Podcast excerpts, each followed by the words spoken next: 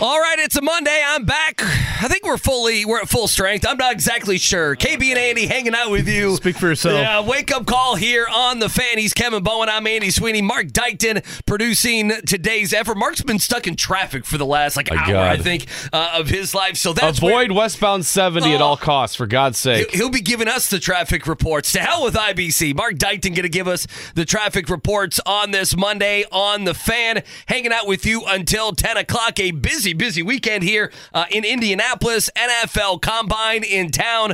Uh, we'll be talking about that. Hope to be broadcasting out there beginning on Wednesday. I U loses, Purdue wins, and what a fun game last night uh, in Gainbridge. Pacers over Luka, Kyrie, and the Dallas Mavericks. Good morning to you, K B. How was your weekend? Good morning. It was good. And today, boy, you talk about nice weather to greet Combine week. I know it's not necessarily going to be here all week long, but it looks like potentially in the seventies today here as the N F L world. I guess the Harbaughs were in the building last night, so I saw that. Where's Tom Crean? Already trying to do to uh, descend upon Indianapolis here. So Combine Week, as Andy said, we'll be out there Wednesday, Thursday, Friday. And this was announced, was it announced Friday? I don't know, maybe Thursday. Chris Ballard, Shane Steichen will meet the media in group sessions Wednesday afternoon. We are scheduled to have Ballard on this show Thursday morning at nine thirty. Um, so that's a little bit of the Colts side of it. A lot of national guests throughout the week. Uh, Daniel Jeremiah, Mark, that's right, tomorrow. He's going to yep. lead things off uh-huh. for us. Uh, so we'll be very busy uh, over there at, at the convention center. And, you know, Andy, you, you and I have talked about it for the last few weeks. Uh, find me a team that's had a quieter offseason than the Colts. I mean, they have had, I, I would put them right up there with any team in the N F L in terms of just the quiet nature to their offseason. And, and to be expected, I think, largely. But now does that? It, it will pick up pace. You know, we already saw Cincinnati tagging T. Uh, T. Higgins with the yep. franchise tag. The trickle down effect with Michael Pittman Junior as that window closes in eight days, so you'll need some decision there. So always one of my favorite weeks of the year, and I uh, can't wait to get down there. Uh, I we have the clip of Chris Ballard freaking Bowen. Uh, are we going to get another freaking Bowen, or can we get a freaking Sweeney? I don't know what we're going to get on Thursday. I'm excited. nine thirty, Chris Ballard, let's go. You never know with him. Let's go. You never know with Chris Ballard what you're going to get, so very much looking forward to that. Yeah, I mean, think back to last Monday, Andy. We were sitting here talking about just the doom and gloom nature basketball-wise of the weekend, oh, particularly God. from the college game, uh, and a little bit of a mixed bag as we sit here on this Monday. I guess let's start professionally. I, I, I thought it was a great way that you laid it out. What a fun night inside of Gainbridge Fieldhouse. What a game. But, like, if you're going to tell me the Pacers are going to beat the Mavs by twenty-two, I would not have thought it would look like that. Great defensive effort. Miles Turner goes for thirty-three, and it's not like Turner hit six or seven threes. Like you know, two of them. A yeah. lot of Turner's big nights are, you know, oh, teams are not going to, you know, run out on him as a shooter. They're going to be worried about Halliburton. Uh, you know, Halliburton and Siakam were relatively quiet for them from a scoring standpoint, and I thought there was a sequence there in the fourth quarter, and I'll hit this a lot today, where I just thought Ben Sheppard had a coming-of-age moment. Uh, one oh four, one hundred, Andy. Kyrie had just scored nine straight. Rick Carlisle takes a timeout. And who takes that shot out of the timeout? It's Sheppard with no hesitation whatsoever. Drills a three. Couple possessions later, hits another three. He has a career night. And to me, his coming of age in this last month. Again, when you traded away Buddy Hield, you said to him as well. I know we talked a lot about Mather and we talked a lot about Nembhard, but you said to Ben Sheppard, you're going to be in there night in, night out. Now, how much are you in there? You'll decide that for yourself. I thought that moment for, for Sheppard was absolutely huge. We'll play the sound, but I love after the game, he's like, yeah, I didn't hit the rim. On an earlier three? Yeah. By the way, every time I laugh, I'm still going to sound like an old lady who just got done crushing a pack of menthols. But by the way, are you feeling okay now? Now I'm, uh, worried, now I'm worried about you. Now me and Mark are worried about you. I'm on the fence. Oh, I think, boy. I think we've ran a relay race, right? Did Mark start I had start the baton it? to start, yeah. yeah. And you handed it to Andy. Uh-huh. Yeah. And uh, Andy has now handed it to me, which, of course, again, of all the weeks of the year. Of all the weeks, the Combine oh, week. Oh, sure. Well, the, the worst thing is it's a good and bad when, when, you, when you lose your voice and then you don't feel well. Like, the thing about it is I didn't miss, you know, I only missed the one day, the Friday, and I appreciate you guys and everyone holding the fort down, uh, you know, while I was gone on Friday. Uh, I think Corbin came in, and we always appreciate Corbin, the voice of God, coming in. But the thing about it is, you know, it's good because I hate missing work. I hate being sick. It puts me in a bad mood. Uh, so I didn't miss any work, but it also means the weekend is a complete wash. Like, the Sweeney weekend was me being mopey around the house, my wife having to basically do everything, and young Mason is cutting teeth right now. So I don't need to tell you guys uh, how the Sweeney household. So I was thankful to be back at work today at seven a.m. with you guys. I really was. I will never forget the first time you parents under the weather oh. and or hungover. Oh, my oh. gosh. You want to talk wow. about... I've done both now. Welcome to parenting moments there. Uh, so, yes, I, I'm, oh, I'm rocking one of these medicine balls here from Starbucks. Oh, is that what that is? Yeah. I thought it was a little tea. A little Try, tea well, bag yeah, this morning. Yeah, yeah. Okay. I guess it pretty much is a bunch of tea in All there. Right. So, trying to soothe the throat on this Monday morning. Oh, goodness. So, that's where we are. Uh, Dan Lust is going to join us. He is a uh, he's a lawyer. He's a he's a law teacher at the New York uh, School of Law. You're thinking, why the hell is someone that smart going to be on with you dopes? He'll be coming on at about nine o'clock today uh, as the uh, federal judge there, an injunction for N I L. Now, what does that mean? I know this story became popular over the weekend. Basically what it means right now, if you're an Indiana fan, a Purdue fan, if you're Kevin Bowen and you're a Notre Dame fan, it means right now that N I L collectives can do whatever the bleep they want to do, at least for now. And so uh, as the fights with N I L go uh, in this country, if you will, the N C double A battling, and, and we understand what that has been the last couple years. So we'll talk with him. And then I'm excited about this. Kalyn, is it K- Kahler? Is, do we ever figure that yes. out from The Athletic, who's a senior N F L writer, is going to be in with us at about nine thirty. Uh, she is taking over, if you will, uh, one of the great charitable functions this week, Uh, the N F L Combine from Peter King, who, by the way, this morning, I don't know if you knew this, yeah, I don't imagine that, announced his retirement, the great N F L sports writer Peter King. So um, that's going to be fun. I look forward to picking her brain and everything as the Combine uh, is here this week. But just going back to the Pacers, they outscored the Mavs twenty-nine eleven in the last eight minutes and fifty-three seconds. Yeah, and again, started yeah, with that yeah, Sheppard three. Th- yeah, that's when Kyrie uh, went off, uh, and Carlisle calls that timeout, and it looked like at that point, it's like, man, the Pacers have had a good, fun game here. Are they going to give this away? Well, are you going to get out-starred like in the fourth quarter? Right. Right? That's where I kind of was at of like, okay, you've got to go to your starters, right? Yeah, and, and I get it's a back-to-back. I get it's not ideal, but I thought they'd go there. For him to stick with the bench group was interesting to me. And then again, of all the guys to take that shot, come out of the timeout when you needed it the most. And, you know, how about, you know, Matherin doing other things? Big night for him rebounding, five Agreed. assists. Nembhard as a scorer. Again, you don't really think of him like that. It, it was the why of that behind the win, Andy, is really what stands out to me. And again, Dallas had lost one game all month. Uh, they were on a nine-game win streak. They have been outstanding. So tonight, Pacers back in action again. It is a back-to-back, of course. The Raptors in town. Toronto has been a little better out of the break here, winning their first two, but certainly struggling entering the All-Star break. Pacers favored by five and a half. Remember, Wednesday, Zion in town. They are on the second night of a back-to-back, for what it's worth, with New Orleans. That is the nationally televised E S P N game. So a lot of Pacers home flavor during Combine Week, which is always a good thing and attracting some people in the building. Uh, Zach Edey looked like Shaq yesterday. Oh, God. He was good, wasn't he? And they're like, we're going to give the ball to Zach Edey. We're going to give the damn ball to Zach Edey. You know one guy You know one guy we haven't talked too much about? Is Juwan Howard going to keep his job there in Michigan, do you think? I mean, we've talked about Indiana. I honestly turn on Michigan, and I'm like, wait, is Martelli coaching them tonight?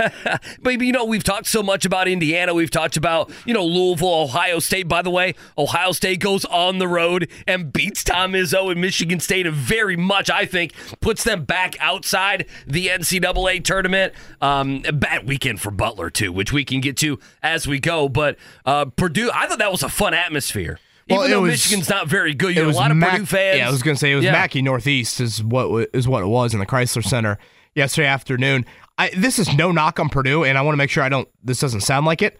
I'm ready for Purdue to play tournament teams again. I, I, I'm with you. I mean, these games. I this know. is just the nature I, I just, of the Big Ten schedule this season. And remember, Purdue had the early Illinois game. Uh, Wisconsin, you know, last month was certainly qualified as that, but for the most part, they've been in this, well, uh, yeah, maybe they're a tournament team type of competition. And if you look at the schedule the rest of the way, they could be done with non-tournament teams. Debate Michigan State how you want. Mm-hmm. They probably are still in, but certainly clinging. Yeah, but it's a desperate, there. regardless, it's a desperate team that needs a win. And then after that, you'll go Illinois and Wisconsin, yep. and then you'll have your three Big Ten tournament games. Theoretically, you would think at least two of those three, if you get to the Big Ten title game, if not all three, will be against tournament teams.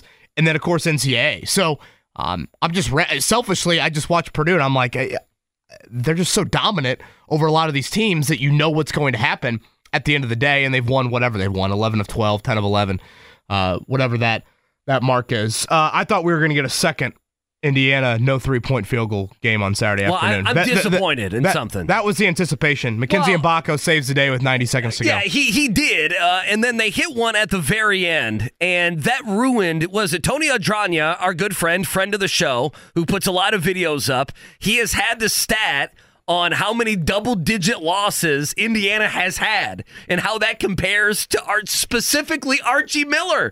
And I thought we were going to get another one in the tally on, what was it, on Saturday when Indiana lost at Penn State. And then who hit the three? Was it Mbako who hit the three in the final seconds, or was that C J Gunn who hit the three uh, in the final seconds to make it a nine-point game instead of a ten-point game? Now we can't count it. I would say one of the most damning things about this season, and I would argue it might be the most damning, is, Andy, if you look at Penn State, if you look at Nebraska, if you look at Rutgers, and you look at Northwestern, and if you dug deep in the finances of those four basketball programs in the Big Ten, they are six and oh against Indiana this season.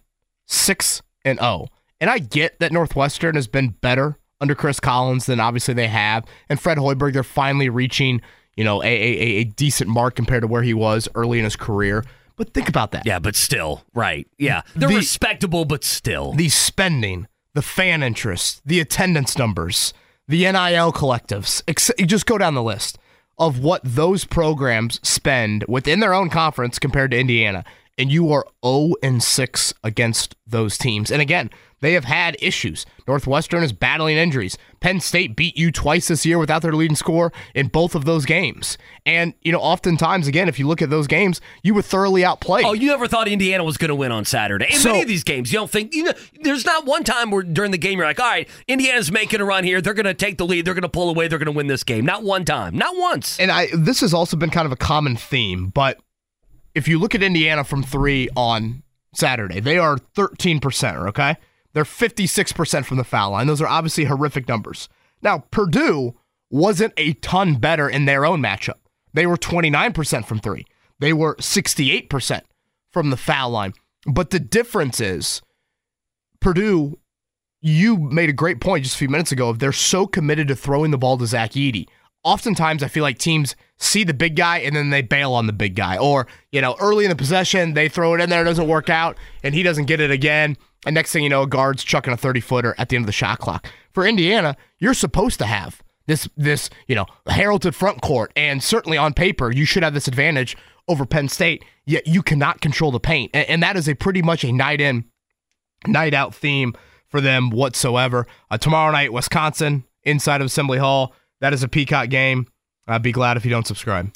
Yeah, I do. Uh, I still subscribe. I got the six ninety-nine came down on the old uh, credit card yesterday. I saw the email go through. Bally's and Peacock go through at the exact same time. People were messaging me with Bally issues yesterday. I had no Bally's issues yesterday. That's just me. I had to, no, I had to re-sign in. I have to but, restart the app, I would say, at least two times every quarter. Uh, yeah, well, I'm per- okay, so I don't have to do that. I've been good. Sometimes if I go iPad and then I want to go to the uh, to the Apple T V on my big screen, sometimes I have to sign in again, which is just putting in a code, if you will, and putting in my password, and I'm ready to go. So as much as I would like to take a run at Bally's this morning on the radio, I can't do it. I didn't have any issues uh, with Bally's. One other thing on Indiana, we'll play the sound coming up on the check down.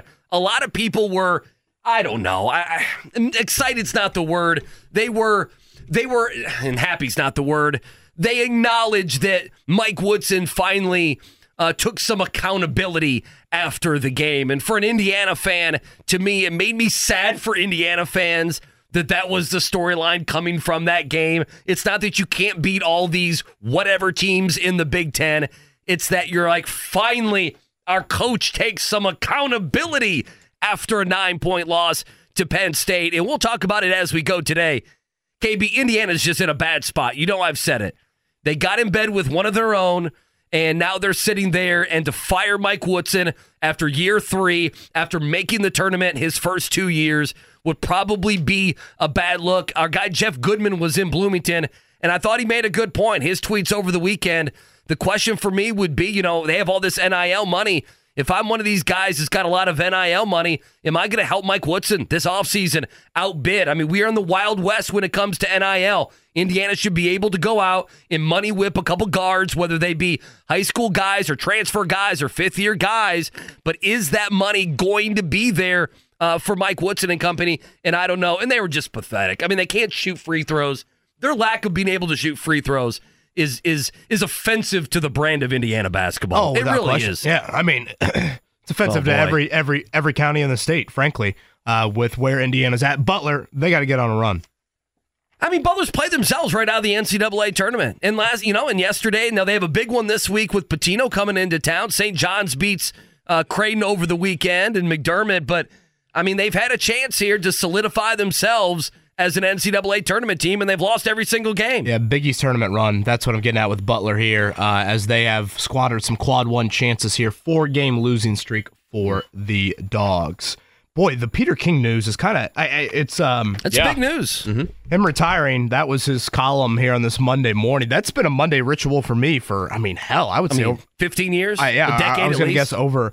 over a decade there. So for those that missed that news, that came out here this morning as N F L Combine Week is here. He is Andy Sweeney. I'm Kevin Bowen. Mark Dykton on the ones and twos. It is the wake-up call here, ninety-three point five, one oh seven point five, The Fan. All right, let's get it going on your morning check down. Fun one last night in Cambridge. Pacers winners one thirty-three one eleven over the Dallas Mavericks, winning the fourth quarter. That's what the Pacers did. Post-game, here's head coach Rick Carlisle. I think the key of the whole game was the fourth quarter when they got it to four. And, you know, we called timeout, and um, and our guys that had been in the game um, responded, I think, with, uh, with a nine to two run that put the game back in our control. And so they showed a lot of a lot of wherewithal, a lot of fortitude. Not an easy situation. Irving's hot and going crazy, you know. They held the line, and that was big. You have all guys, Ben Sheppard, huge three coming out of that timeout when it was one oh four one hundred. The rookie had a career high. Again, the variety of ways the Pacers got this done. Defense, Turner, huge scoring night. Not a lot of threes from him. Got to the foul line a lot. Matherin and Nembhard kind of doing things they don't usually do. Matherin as a facilitator and a rebounder. Nembhard as a scorer. Um, very impressive just how the Pacers got that done. So they've won these first two games here out of the break. Again, tonight it is home with the Raptors. It's a back-to-back against a Toronto team that has won their first two exiting the All-Star break. All right, let's go in reverse order here, college basketball-wise, from the weekend. The Boilermakers of Purdue. Boy, it sounded like Mackey up there in the Chrysler Center yesterday. Zach Edey with Shaq, uh, thirty-five and fifteen. Purdue still puts up eighty-four points, even though they didn't really shoot it great from three or from the foul line there. Sluggish start for the Boilermakers, but they pull away twenty-five and three, fourteen and three in the Big Ten. They now have the week off before they will host Michigan State coming up on Saturday. How long of a drive is that? I'm looking that up right now. How long of a drive is West Lafayette to uh, to Ann Arbor? Oh, I, I would. Do you have any idea? Uh, I would guess multiple hours. Yeah. It's about four hours. Yeah, I was gonna say. I mean, that's it's way a good on little the drive. I mean, you gotta go across the state and up and. Um, yeah, I, I could not believe just how loud that place was for Purdue yesterday. Again, no fault to the Boilermakers whatsoever. I'm just ready to see them play better teams, and the Big Ten schedule has not really offered much of that. They will get that here to close out the regular season. A little bit more rematches with Illinois and Wisconsin, and then obviously the Big Ten tournament upcoming. Uh, all right, let's do Indiana here. Uh, the Hoosiers, eighty-three seventy-four. That's your final coming from Saturday. Indiana now fourteen and thirteen on the season. Guys, they're six and ten. Now, Malik Renew had a great game, twenty-seven points. Uh, I thought Khalil Ware had an okay game as well, but it's been the same story. They can't shoot threes. two of fifteen. They can't shoot free throws, just four of twenty-five. And post-game, the big story coming from this one on Saturday, where Indiana fans finally feeling like Mike Woodson took at least a shred of accountability. All coaches, when they coach, they think they can win. And I've struggled with this team this year, and I won't blame my players. I've always put put it on Mike Woodson, and that's how it should be. And I'm a big boy, and we'll try to continue to grow this thing and figure it out. But we still got a lot of work on our hands when it comes to our basketball team. fourteen and thirteen Oof. On the year. They have lost four straight, eight of ten. Andy, Mike Woodson has said oftentimes, we are a young basketball team. Where are any hints of young development you've seen from this team in February? I'd argue none of it.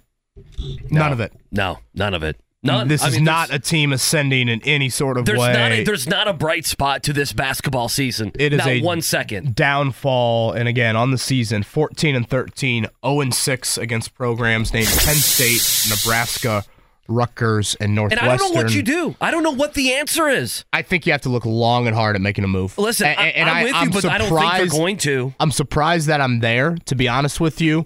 But I don't see light at the end of the tunnel. And then, not to play the ageist game, but if there is light, it, you're going to have to restart this thing here in a couple of years, and there's no one on staff you're passing the torch to. Well, I think I think staff's the other thing. I mean, do do Indiana fans, if Mike Woodson made some changes to his staff, that's not going to suffice. Is he listening, or like, does he just listen to Randy well, Whitman well, and Quinn Buckner? Like, sometimes, listen, sometimes...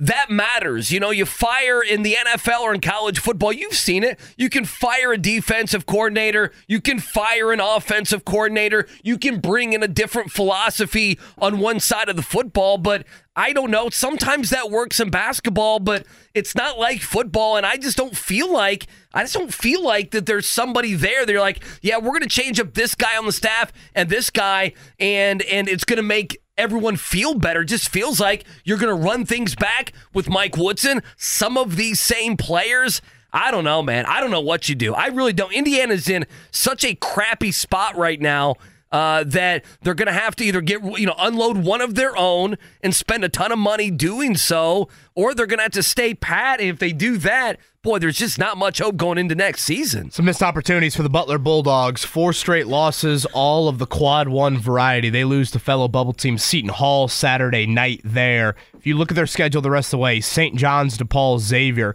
nothing it offers that quad one chance. So even if they run the table, it still, to me, looks like they're going to have to get a game of note in Madison Square Garden. Yeah, they're going to have to win a couple games for the Big East no tournament. Doubt. So... Uh, just missed opportunities for Butler. They had a great start to the month of February, but they've not been able to kind of back end it with another win or two. Again, they lose Saturday night. Indiana State does get back to more of their winning ways now as they try to lock up that number one seed for the MoVal tournament, which is upcoming. Uh, any combine updates? I want to talk about that after the break. Anything well, you're I, looking forward to here over the next say, couple days? I'd say that uh, that Tee Higgins domino. Yeah. We, we, we saw the first franchise tag be handed out. We can get more to that on the other side. The Colts had a lot of interest in Tee Higgins coming out of the draft. Sure. Uh, so what does the wide receiver market look like? That's probably the most like-minded individual to Michael Pittman Junior in age, where they are drafted. Um, I know their careers have gone a little different in the two situations they've been asked to uh, to walk into, but touch on that and the new cap number. The N F L announced that on Friday. What does that mean for the Colts? Because we're about to start to get some actions here for what has been a quiet Colts offseason. We'll hit on a little combine news on the other side. It is the wake-up call here. K B and Andy, Mark Dykton on the ones and twos, ninety-three. Life is full of things to manage. Your work, your family, your plans, and your treatment. Consider Kesimpta, ofatumumab twenty milligram injection. You can take it yourself from the comfort of home. If you're ready for something different, ask your healthcare provider about Kesimpta and check out the details at Kesimpta dot com. Brought to you by Novartis Pharmaceuticals Corporation. Life is full of things to manage. Your work, your family, your plans, and your treatment. Consider Kesimpta, ofatumumab twenty milligram injection. You can take it yourself from the comfort of home. If you're ready for something different, ask your healthcare provider about Kesimpta and check out the details at Kesimpta dot com. Brought to you by Novartis Pharmaceuticals Corporation. five one oh seven five, The Fan. All right, what the heck's going on with N I L? We'll talk with Dan Lust about that coming up at nine o'clock. K B and Andy, wake-up call. A couple different things. Uh, it is N F L Combine Week. K B, did you see the fight with Cam Newton yesterday by any chance? I did. I need some details. I need details immediately. And, I, you know, I've even, during the break here, was looking around the internet. There's still no details. So for people that don't know, in Atlanta, there's a seven on seven tournament that's invite-only.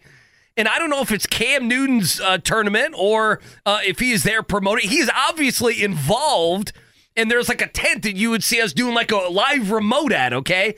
There's a pop-up tent, and there's some sort of skirmish. Cam is there, and some guy, now, have you seen the video? You've seen the video, right? Some oh, yeah. guy throws a haymaker at Cam. Yeah, he looks like he's trying to stop Cam on fourth uh, and one Wildcat. Yeah, that's exactly it. And so Cam, again, is a huge human being. I mean, this guy is like, what, six four, six five, two fifty? This guy is an edge rusher. He is just a massive human being. And so Cam kind of has one guy in a headlock and is grabbing another guy by the back of the shirt and is controlling the situation. But I didn't know, you know, they said, uh, you know, I don't know if this was a grown man. I don't know if this was a high school kid who is taking a shot at Cam Newton, but that's the video. And then, of course, everyone's having fun with it because Cam is wearing one of his hats that he wears, you know, that he's made famous. Not a top hat. I don't know what you would call it. It's a fashion hat yeah. of some kind. Something Lincoln wore yeah, back in the and, day. And the uh, the hat doesn't move while there is this skirmish. And finally, I think a cop is there and security uh, and camp people and everything else. But, I mean, if this was like a high school kid who took a haymaker at Cam Newton, I, that's an unbelievable story. And it's un- it's unbelievable video, and it came out yesterday. It really is unbelievable. Do you re- do you respect the high school kid if that was how this situation played out? No, no, but here's why. I know we're having fun with it, because if Cam is like giving his time and energy and or money for some stupid seven on seven camp that's invite only, and you guys are punching him and going at him, like, what are you doing? Like, get out of here. That that kid shouldn't be playing college football anywhere. They weren't happy about the accessibility of the flags and the ability to get those out. Yeah, uh, again, oh, Combine man. Week is here for the N F L. Again, it's a glorious day weather-wise. Doesn't sound like it's going to be nearly at this level of temperature all week long, but still pretty nice start to the week. I would say the big kind of news item exiting our show Friday N F L-wise, two things. Uh, the salary cap, we did get kind of official number yeah. on that, and this has been a jump over the years. And that's why when we get into this Michael Pittman Junior contract talk, Andy, you know, people are going to be appalled by the final number of what Pittman Junior's contract is going to be.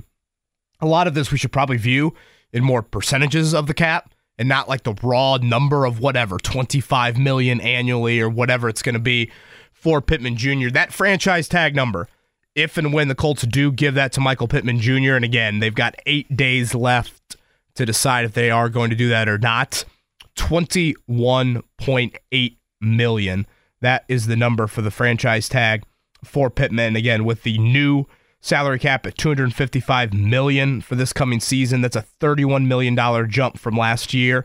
The Colts have just north of seventy million dollars. I think that places them sixth among N F L teams. And as we said for weeks now, uh, that is a huge number. It's obviously a notable number, but you got to think a large chunk of that could indeed go to your in-house guys. Sure. I mean, if Pittman's going to be around the mid-twenties, you know, how much is Grover Stewart? How much is Kenny Moore? How much is Julian Blackman? Do they re-sign all those guys? What about Minshew? What about Zach Moss? So uh, that that that seventy million dollars, seventy-two million dollars, that could go in a hurry there. But we do have some official numbers, which is always important because so much of Combine Week, Andy, not just the three hundred twenty-one prospects in town, it's you're Chris Ballard, and I'm C A A's whatever head of agency for the N F L, we're meeting about clients.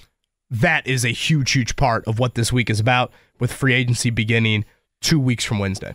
Yeah, I might have to pull uh, Brian Daboll aside, you know, maybe at the Combine this week, and maybe have a little heart-to-heart with him. I'm sure he'll be kind, thrilled. Kind of, uh, you want to you want to come down there, you can talk to Eberflus and kind of get the lay of the land on what they're going to do with Justin Fields. Isn't that the story mm-hmm. of this weekend, is going to be what happens with Justin Fields? I was reading reports, they think the framework of the deal will probably be done. Hell, the deal could be done while we're broadcasting down there uh, at some point. Justin well, remember, Fields probably gets moved. Speaking of trades, you know, the DeForest Buckner trade really picked up steam combine week. Sure. Again, publicly wasn't known for a little bit longer than that, but this is always the time of year where that stuff really, really ramps up. Mark, if I'm not mistaken, last year I believe the Bears and the Panthers trade mm-hmm. really picked up steam right around this time. Yeah, about as well. a, a couple days after the Combine is when that trade was announced. So I, I expect something similar with Justin Fields because they're going to want to make that move before free agency starts and then quarterback positions start getting taken on rosters. So I can see where that move,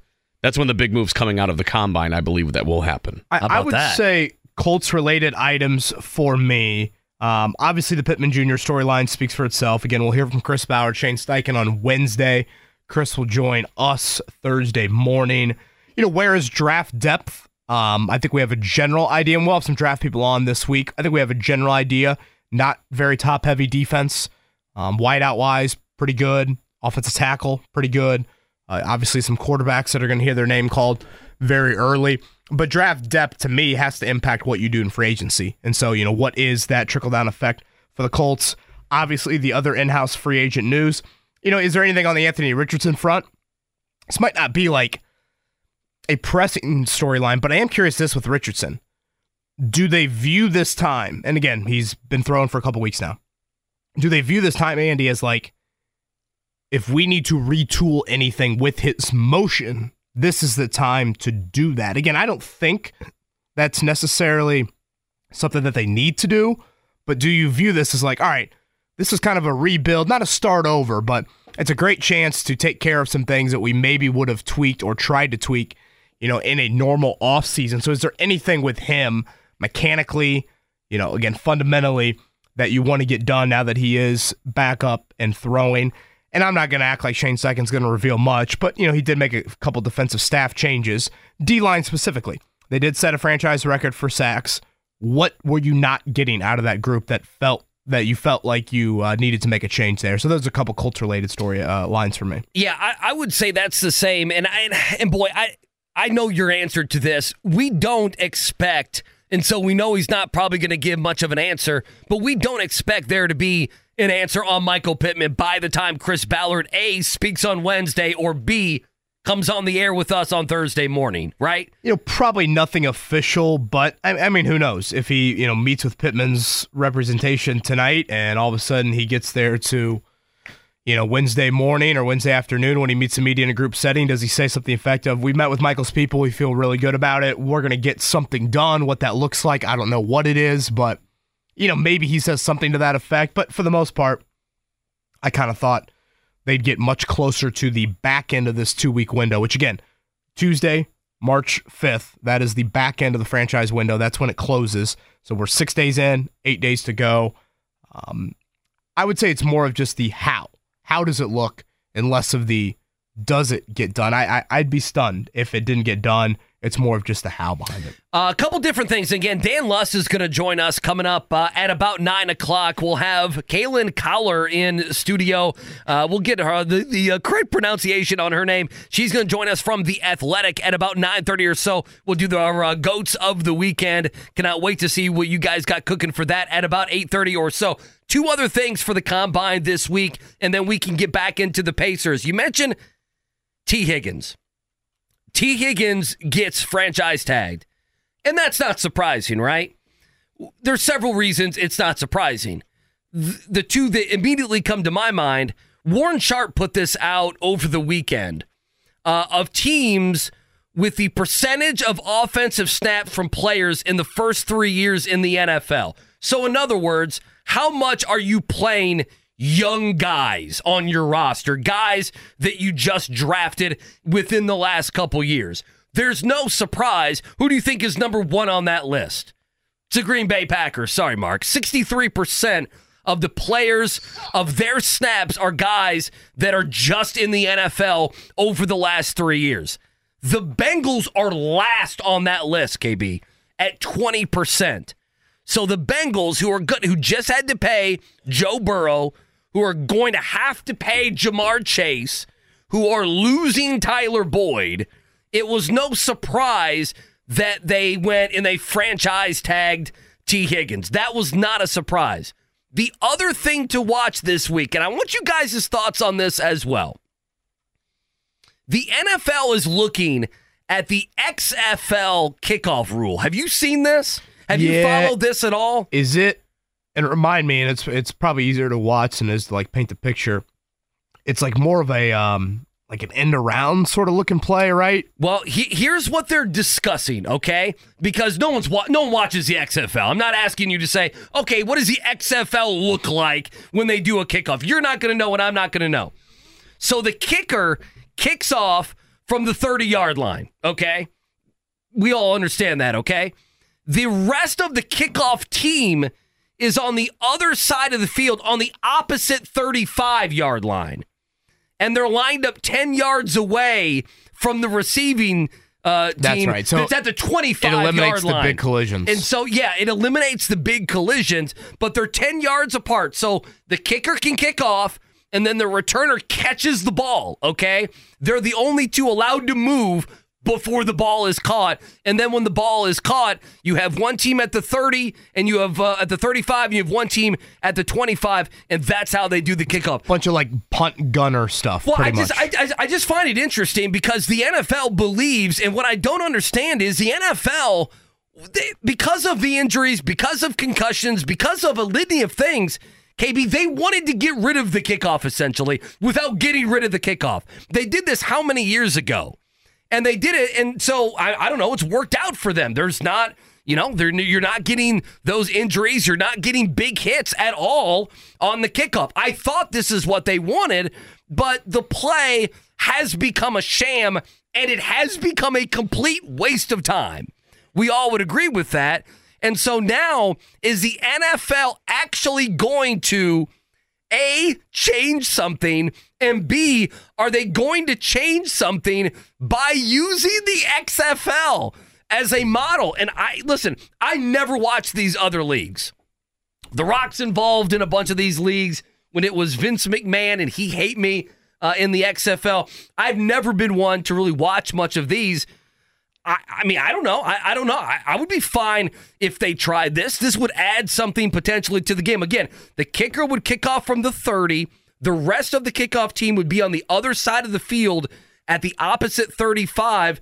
The ki- the receiving team would be at the twenty-five-yard line, and then the guy would receive the ball, and there we go. I don't know. It's I've seen some highlights of it, about. and I actually kind of like what I see. I I, I I mentioned like end around, you know, teams that are returning the kick, they do some creative things, and you know how they, you know, try to do misdirection there, and again how they try to create a little bit of yardage. So that is a big part of this week as well. Competition committee stuff, what happens there?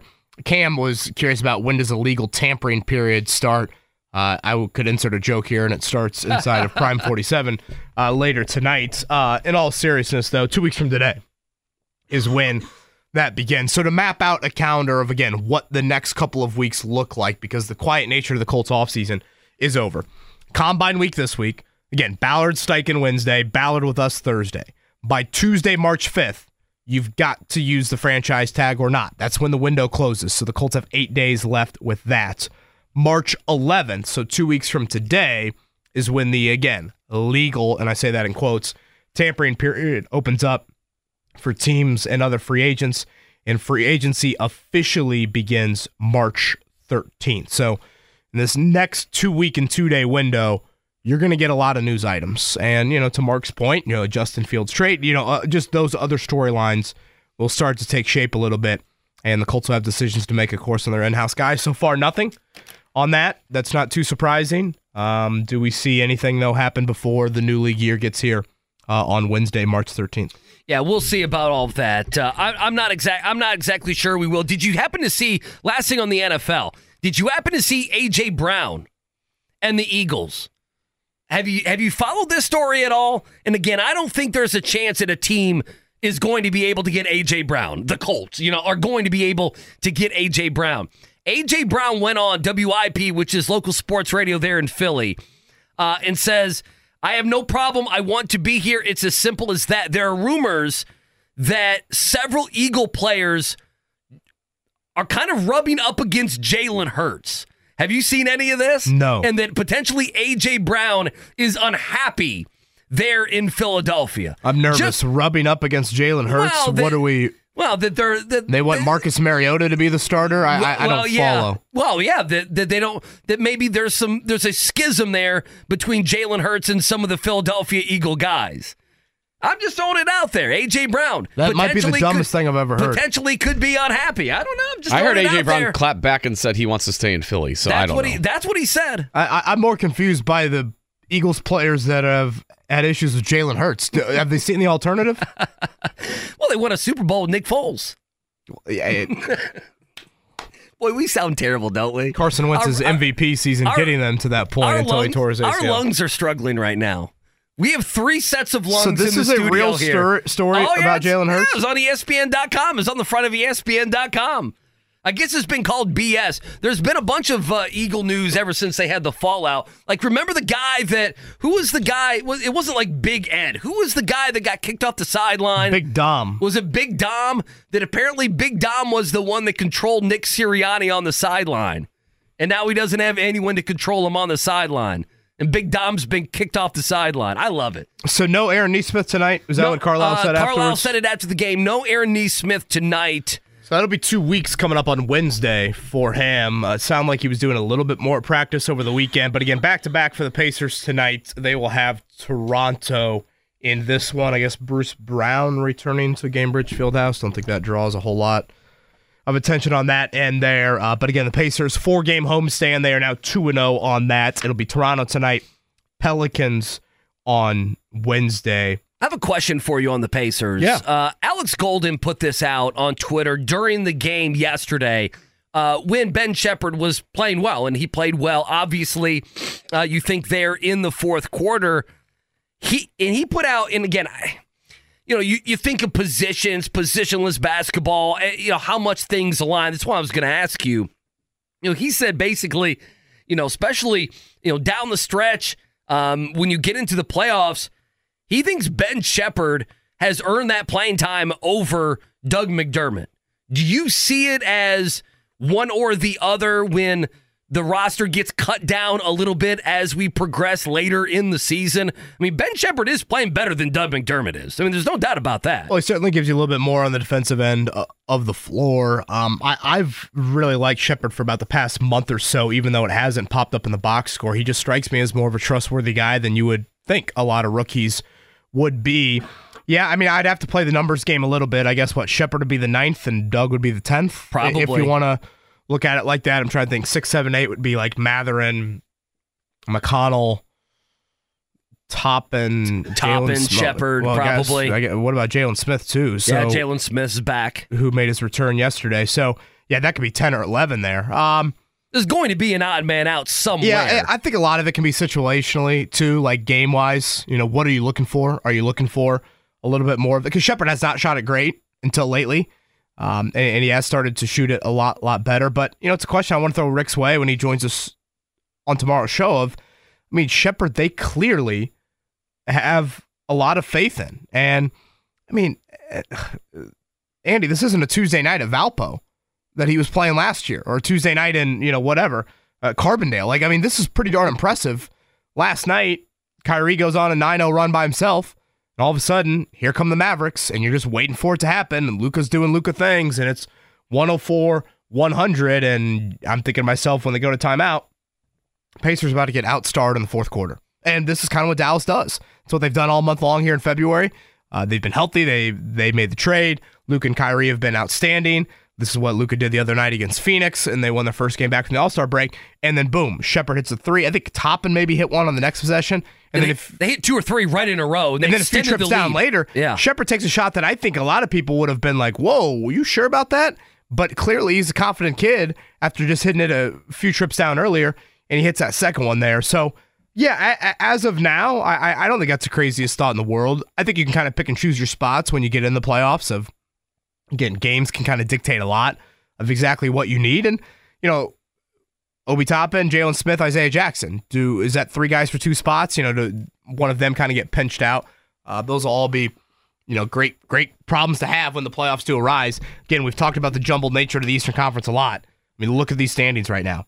With the Pacers winning three in a row, now all of a sudden they're knocking on four or five seed. And If you lose three in a row, it's the other way. You're like in the play-in game. But with Indiana right now, they've got the head-to-head over Philly. They've got the head-to-head over New York. If they continue to get on a little run here to start the second half, you know, they're going to be getting to the month of March, and they're going to be in a home playoff series control as that four seed. It was a good weekend. The Sixers lost, they're injured. The Knicks lost, and they're injured as well. It's a good weekend for the Pacers. Uh, all right, on the other side, we'll continue uh, to talk a little hoopage. Do we have to get into court storming? I think we're contractually obligated to talk about it at some point today, so yeah, we have to. Am I allowed to defend it, or is that no? Oh, you can defend it. I, I like court storming for the most part. Uh, I did hear on E S P N Radio, Canty this morning was thinking that Filipowski, he threw his leg out a little bit. I had not heard that theory, so we can talk about that as well. Can we blame Flip and blame Caitlin Clark for both the court stormings?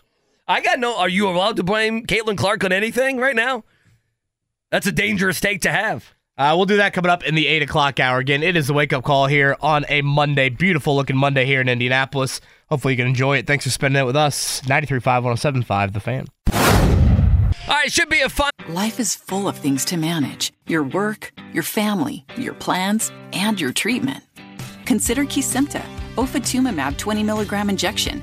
You can take it yourself from the comfort of home. If you're ready for something different, ask your healthcare provider about Kesimpta and check out the details at Kesimpta dot com. Brought to you by Novartis Pharmaceuticals Corporation. Week, eight o'clock hour, hanging out with you, K B and Andy. It's the wake-up call. Combine week uh, here in Indianapolis. Should have a couple good days uh, of weather, so hopefully the N F L personnel uh, can enjoy that. We'll be out there Wednesday, Thursday, and Friday, uh, getting you ready uh, for the draft and uh, all the sights and sounds and everything else coming from the N F L Combine. We have several different guests already locked down. What Daniel Jeremiah going to be uh, tomorrow. Tomorrow. Uh, Chris Ballard, Colts G M, will be coming your way at nine thirty on Thursday. So uh, lots of good conversation uh, that we will have. Steichen and Ballard will meet with the media uh, on Wednesday afternoon. So I'm sure... Uh, we'll have that sound. Our different shows will have that sound as well. All right, so K B, we are contractually obligated to do something. Oh, gosh. And uh, it's it's a national topic. All national shows are giving their hot takes on it over the weekend, and that is Wake Forest stormed the court against Duke and Kyle Filipowski. I actually saw this live. It was kind of an odd thing. They stormed the court. Uh, a kid runs into Kyle Filipowski. Uh, I do not believe, and I, I did not hear this until this morning. Chris Canty threw it out there.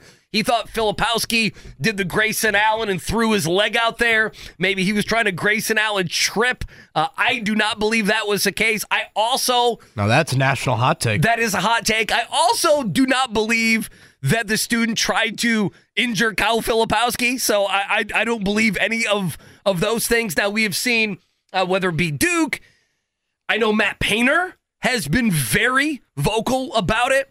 We saw several weeks ago the Caitlin Clark incident. Uh, I don't know if it was last year or the year before. A couple incidents in college football, one uh, with an Alabama player. And I think it's, you know, listen, this is just me.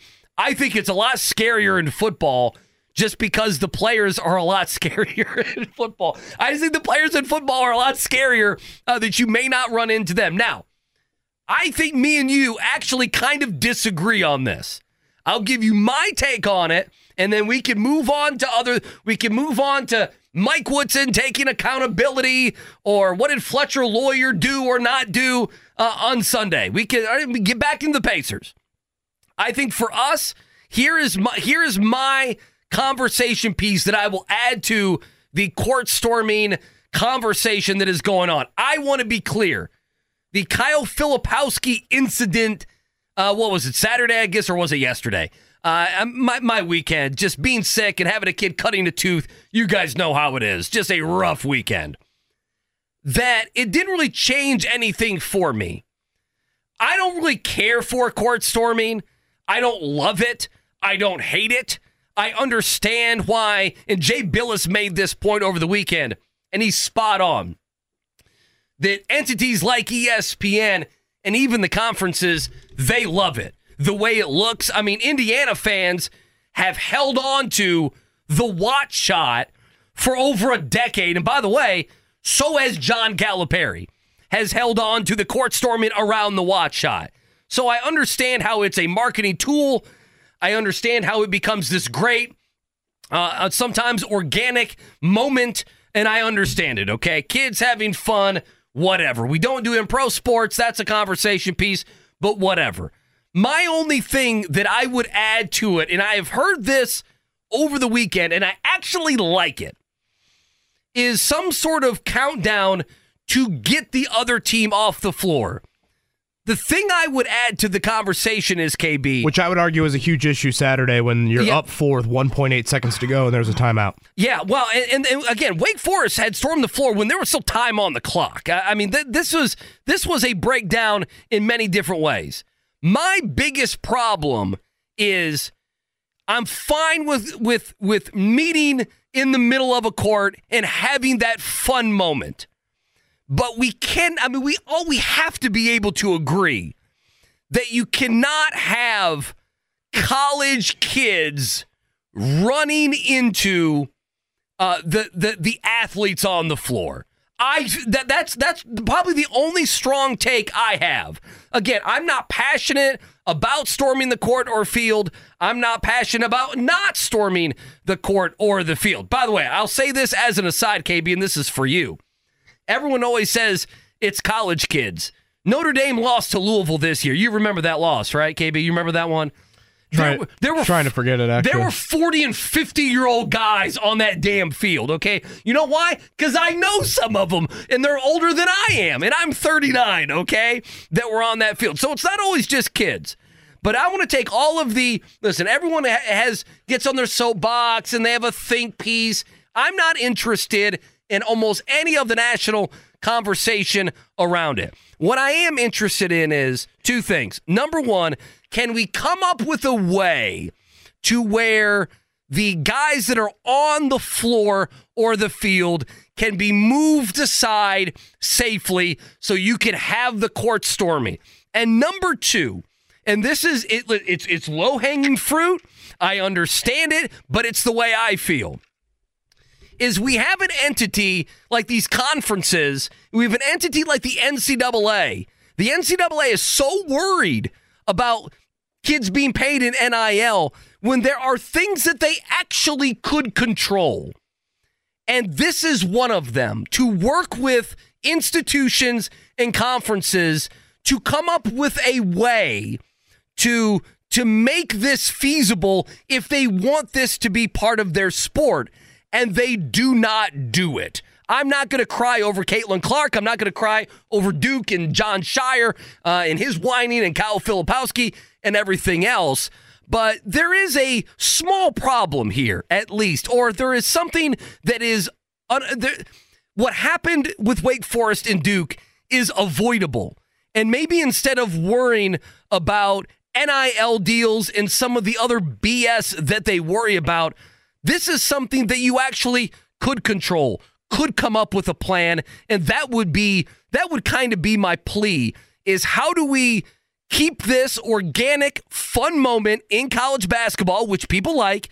How do we do that, but also not have students run into, at full speed, the athletes that are on a football or a basketball uh, field? That that would be... the conversation that I wish we could have, and that's all. We can move on. I know you have your thoughts. What are they?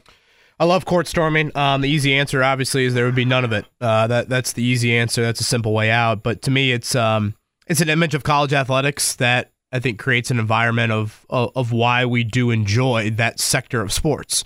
Uh, college sports are different than pro sports. Pro sports are buttoned up, and you go to a Pacer game and you look in the first three rows and you'll see, what, thirty percent of people wearing Pacers clothes in the first three rows? You know, it's a bunch of hobnobs and a bunch of, you know, that that sort of aspect to it. College athletics, it's different. It, it, it's raucous. It's a rowdy environment. Um, that's what I love about the pageantry and the tradition and the raw emotion of those environments. And, you know, E S P N's intro to college basketball for years now has been the, you know, all twenty-two shot or the overhead shot of of everybody running out on the floor at Assembly Hall after the Watt shot. You know, Purdue has brought it up, and Matt Painter certainly has brought it up for years. you know, how many losses they've had to court stormings. And well, it's every time they lose on the road, the senior class has had the court stormed against them. I think that's the stat, is it not? That's yeah. what he said. And, and look, I, I have not worked one day in security in my life, so let me preface by that. But it seems like you have schools around college basketball in particular where I have seen them execute this pretty darn well, to whether it is a rope that gets the handshake line closed off from everybody else, or it's a rope in front of the student section to delay it, to your point. Um, I thought specifically to Saturday, and this happened in the Purdue Northwestern game earlier in the year, when you get to the final few seconds and the game is over, and I know that not all court stormings fall into this, but again, can you get the players off the floor? Right. Um, that to me is something that... It, so we agree, basically. That's the only conversation I care about. Right. And again, I, I, I know it's easy for me to say sitting here in studio. It, it is harder to execute it. But I think if you are Scott Dolson, Mike Babinski, Jack Swarbrick, Barry Collier, whoever you are, if you want those moments for your school, which again, I would argue they are great, great, beautiful moments for your school, and their stories that get told and told and told, how do you keep that? Well, you've got to make sure that your in-house security team, your in-house event staff, that they are on the same page and they can handle a pretty chaotic situation for about thirty seconds to a minute there. And whether that is, again, getting the rope up for the handshake line, delaying the kids on the floor, um, do you have individual security members that literally you're in a room before the game starts and it's like, you've got thirty-two for Duke, you've got twenty-six for mm-hmm. Duke, you know, you, like you you go and get that guy. Because again, if a security guard is, is you know, taking a player off the court, I don't think some kid is just going to run over there and do anything. And for the most part, I don't think the Caitlin Clark or the Flip uh, Filipowski thing was the intention of those students to run out there and injure and I, or hit I, I agree. For either the most of those part, players. Right. Um, So that's what I would like to see. Now, I will reiterate it several times. That is so easy for Kevin Bowen, lover of emotion and sport, to sit here and say. Like, I, I again, I, I've never worked in security in my life. So the execution of that, I fully understand, is more difficult. But, and this only happens, what, three to five times a week, maybe, in college basketball? If you are, the, I mean, Butler's not going to have this on Wednesday. Right. I U's not having it tomorrow right. night. Again, against Wisconsin, like, okay, if you've got the top ten team in your building, you sit there before the game starts, here's our meeting, here's our plan, can we execute it? And can we create a moment that will live on in our college, you know, uh, town, our college, you know, sport fandom for the next few months, few few years. So, again, I know the easy way out is simply to say no more court stormings, no good comes from it.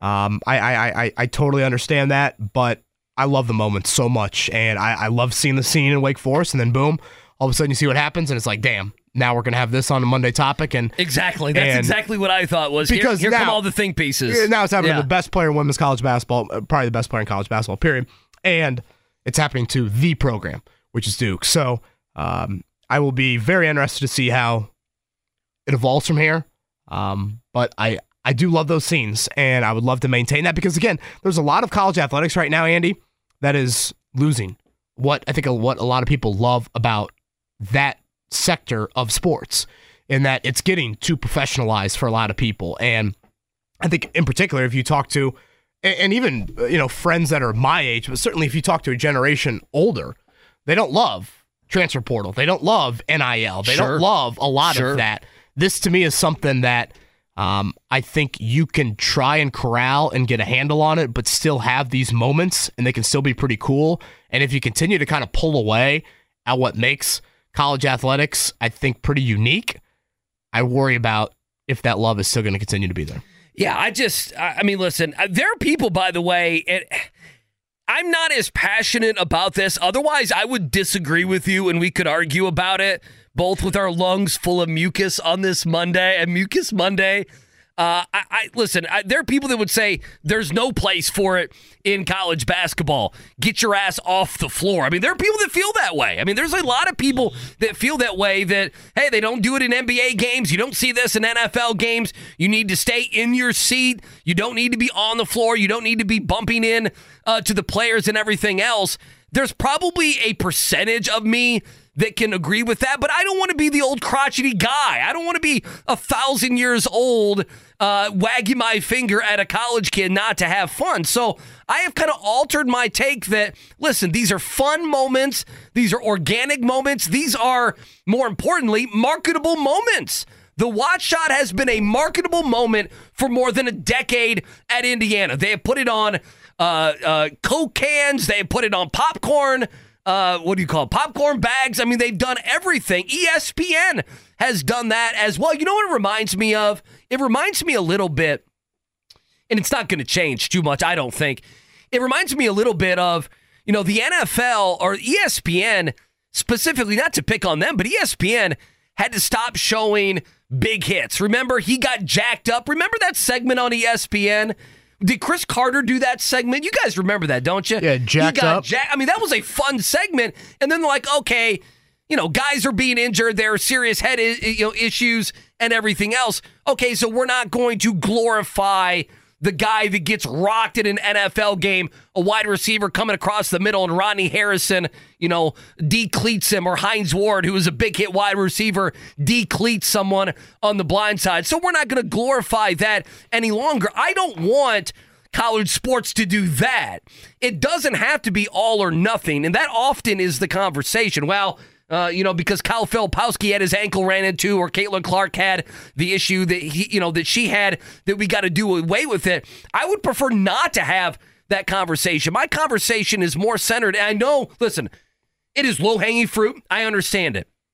But these conferences and these A Ds and the N C double A, they have a they have a small, I'm not even going to call it a problem here. They have an unavoidable issue here. That they, yes, for sports radio gas bags like you and I, we don't have the answer. It's easier for us to pontificate from our microphone, but it's not for them.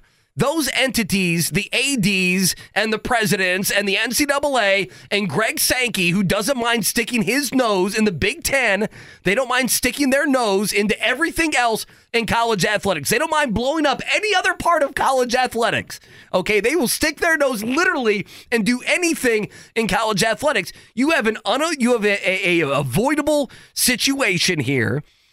Figure out how you can keep students off the floor for ten to fifteen seconds so the other team can leave. And and I would say, and now John Calipari has done this several times. And for the other team, if you're down six with fifteen seconds to go, ten seconds to go, and the game is over, pull your pull your guys off the floor. That as well. I mean, everyone needs to come together and say, we're not going to get rid of these memorable moments. How do we keep the fun? How do we keep the moments? But how do we keep some of these some of these guys safe? I will say, and I may disagree. I, I don't know how you feel about this. I don't think students are ready. I don't think students are ready to take cheap shots at players. But I think they're a lot closer to getting in their face now than maybe they used to be. I do feel that way. I do feel like there's some drunk college kids who don't mind getting into the face of some college football and some college basketball players uh, as well. And there's no reason to even have that situation happen or have that powder keg of an issue to even happen. So yeah, there you go. We, we've done our segment. I, I am beyond done with the segment. Um, yeah. I, I. What do you want to go to next? To me, I yeah, nineteen minutes on court storming is not what I had on the old bingo card here on this Monday morning. Um, unavoidable issue. The easy nature to it is to simply just say, there's going to be no court storming. To me, it is something that you can yeah. come together, and individually, schools are probably going to have to do it. Conferences are going to have to do it. Uh, but Adam brings this up. I thought Purdue and Ohio State, I thought Ohio State executed it pretty well a couple weeks ago. Um, that's the question I think you have moving forward. Did you see Reggie Wayne's tweet, by the way, last night? Did you happen to see this? Um, Reggie Wayne's tweet last night? Yeah, wasn't he like fired up about people that say Peyton made him or something? Yeah, where, where did this come from? So, so people that don't know, we'll get you a check down here in a second. Reggie Wayne last night tweeted out, y'all gonna stop thinking certain people made me a good football player. Only people that made me anything is Ralph and Denise Wayne, his parents. Everything else I grinded and busted my ass for, hours of film study, the five thirty a.m. workouts in the offseason. I'm getting sick of this bleep. I mean, where did this come from? Well, and this is kind of ironic because Peter King, for those that missed it, from the N F L, announcing his retire, I should say N F L, a longtime N F L reporter, announced his retirement this morning. There was a, um, let me see if I can find it, actually. I wanted to bring this up. Reggie obviously did not get in the Hall of Fame this season, and Peter King, and, and I'm paraphrasing here a little bit, but Peter King wrote about Andre Johnson, who did go in in this year's class, and in a way, Peter King described a reason for voting for Andre Johnson. Okay. Was because... Because of Matt Schaub. Well, because of Matt Schaub, yeah. And also he looked like a Hall of Famer. And that to me, I think is just so just like stereotypical underwater Olympics, uh, or uh, underwear Olympics is what I should say. And I guess during Combine Week, it's kind of fitting, but because he looks good, because he's like got the Greek god and got the chiseled frame. And I mean, sure, Andre Johnson next to Reggie Wayne. Yeah, six three, two twenty-five, and Reggie, I mean, honestly, I think when you see Reggie in person, you're not going to be struck by him from a physical stature standpoint, the same way you weren't going to be struck by Marvin Harrison from a physical stature standpoint. So I think those sorts of comments that Reggie Wayne has started to hear from Hall of Fame voters, rightfully so, really rubs him the wrong way of, like, how they look. Like, just because physically, like, they fill out the pads well and... boy, the uniform looks good on him. No, that, that that to me should have absolutely zero bearing whatsoever on it. So uh, I think that's where some of gotcha. Reggie's frustration is starting to simmer a little bit with this. And then obviously, you know, he would argue, you know, look at my stats once Marvin left. Look at my stats once, you know, even Andrew Luck in that rookie season. Like, I still produced. You know, a lot of people say, hey, Marvin took the top corner away from you every time. Well, Reggie would say, okay, show me the stats from whatever. oh seven, oh eight, oh nine, ten, when Marvin was gone, how did I do there? Uh, what what happened when, you know, Andrew Luck came into the league and I, I was his guy for that rookie season? How many yards did I have in that season there? And I agree with that. Uh, I agree with a lot of what, what Reggie is is saying, and some of the reasoning behind the Hall of Fame voting for these other wideouts is a bit head-scratching for me. Yeah, I guess I just didn't understand the timing because this had been, what, a couple weeks ago that we went through all of the Hall of Fame stuff. I didn't know where it was coming up that he would tweet that out last night. Does that make sense? I thought we had kind of progressed or moved past why Andre Johnson had made the Hall of Fame. It's obviously something that really bothers Reggie Wayne. Like a hell of a whole lot. It bothers Reggie Wayne. And well, I understand it. And I think it bothers a lot. I mean, even Dwight Freeney has said, like, you know, he got to the point he was only for one year. He's like, I don't want to think about it. I don't want any of that. If it happens, it happens. You know, Edgerrin James got to a point where he didn't even want to go to the Super Bowl. Right. He was frustrated because sure. he didn't want to, you know, whatever, get there and all of a sudden not get that knock on the door and just a waste of a trip. So I think a lot of these guys, and, and a lot of it's probably the competitive genes in, in, in them, uh, you know, hold, you know, whatever, grudges or, you know, feel like their career speaks for itself and they should be on the Hall of Fame pedestal. All right, um, coming up in a bit, we'll talk a little bit more basketball again. Nine o'clock, Dan Lust going to join us. The other big kind of news item, college athletics-wise, came on an N I L ruling over the weekend, and the wild, wild west, I think, has just gotten wilder, if I'm reading things correctly here. So we'll chat with him about that. Uh, Kalyn Kahler is going to join us coming up uh, about nine forty. She actually just texted me. She said nine forty is uh, when she's going to pop in studio. She's hosting an event that Peter King usually hosts over at Sun King during Combine Week. Uh, I will let her share the Colts guest that Ooh. will be joining, but I think everyone will enjoy uh, hearing this individual. We've had him on the show before. He is outstanding.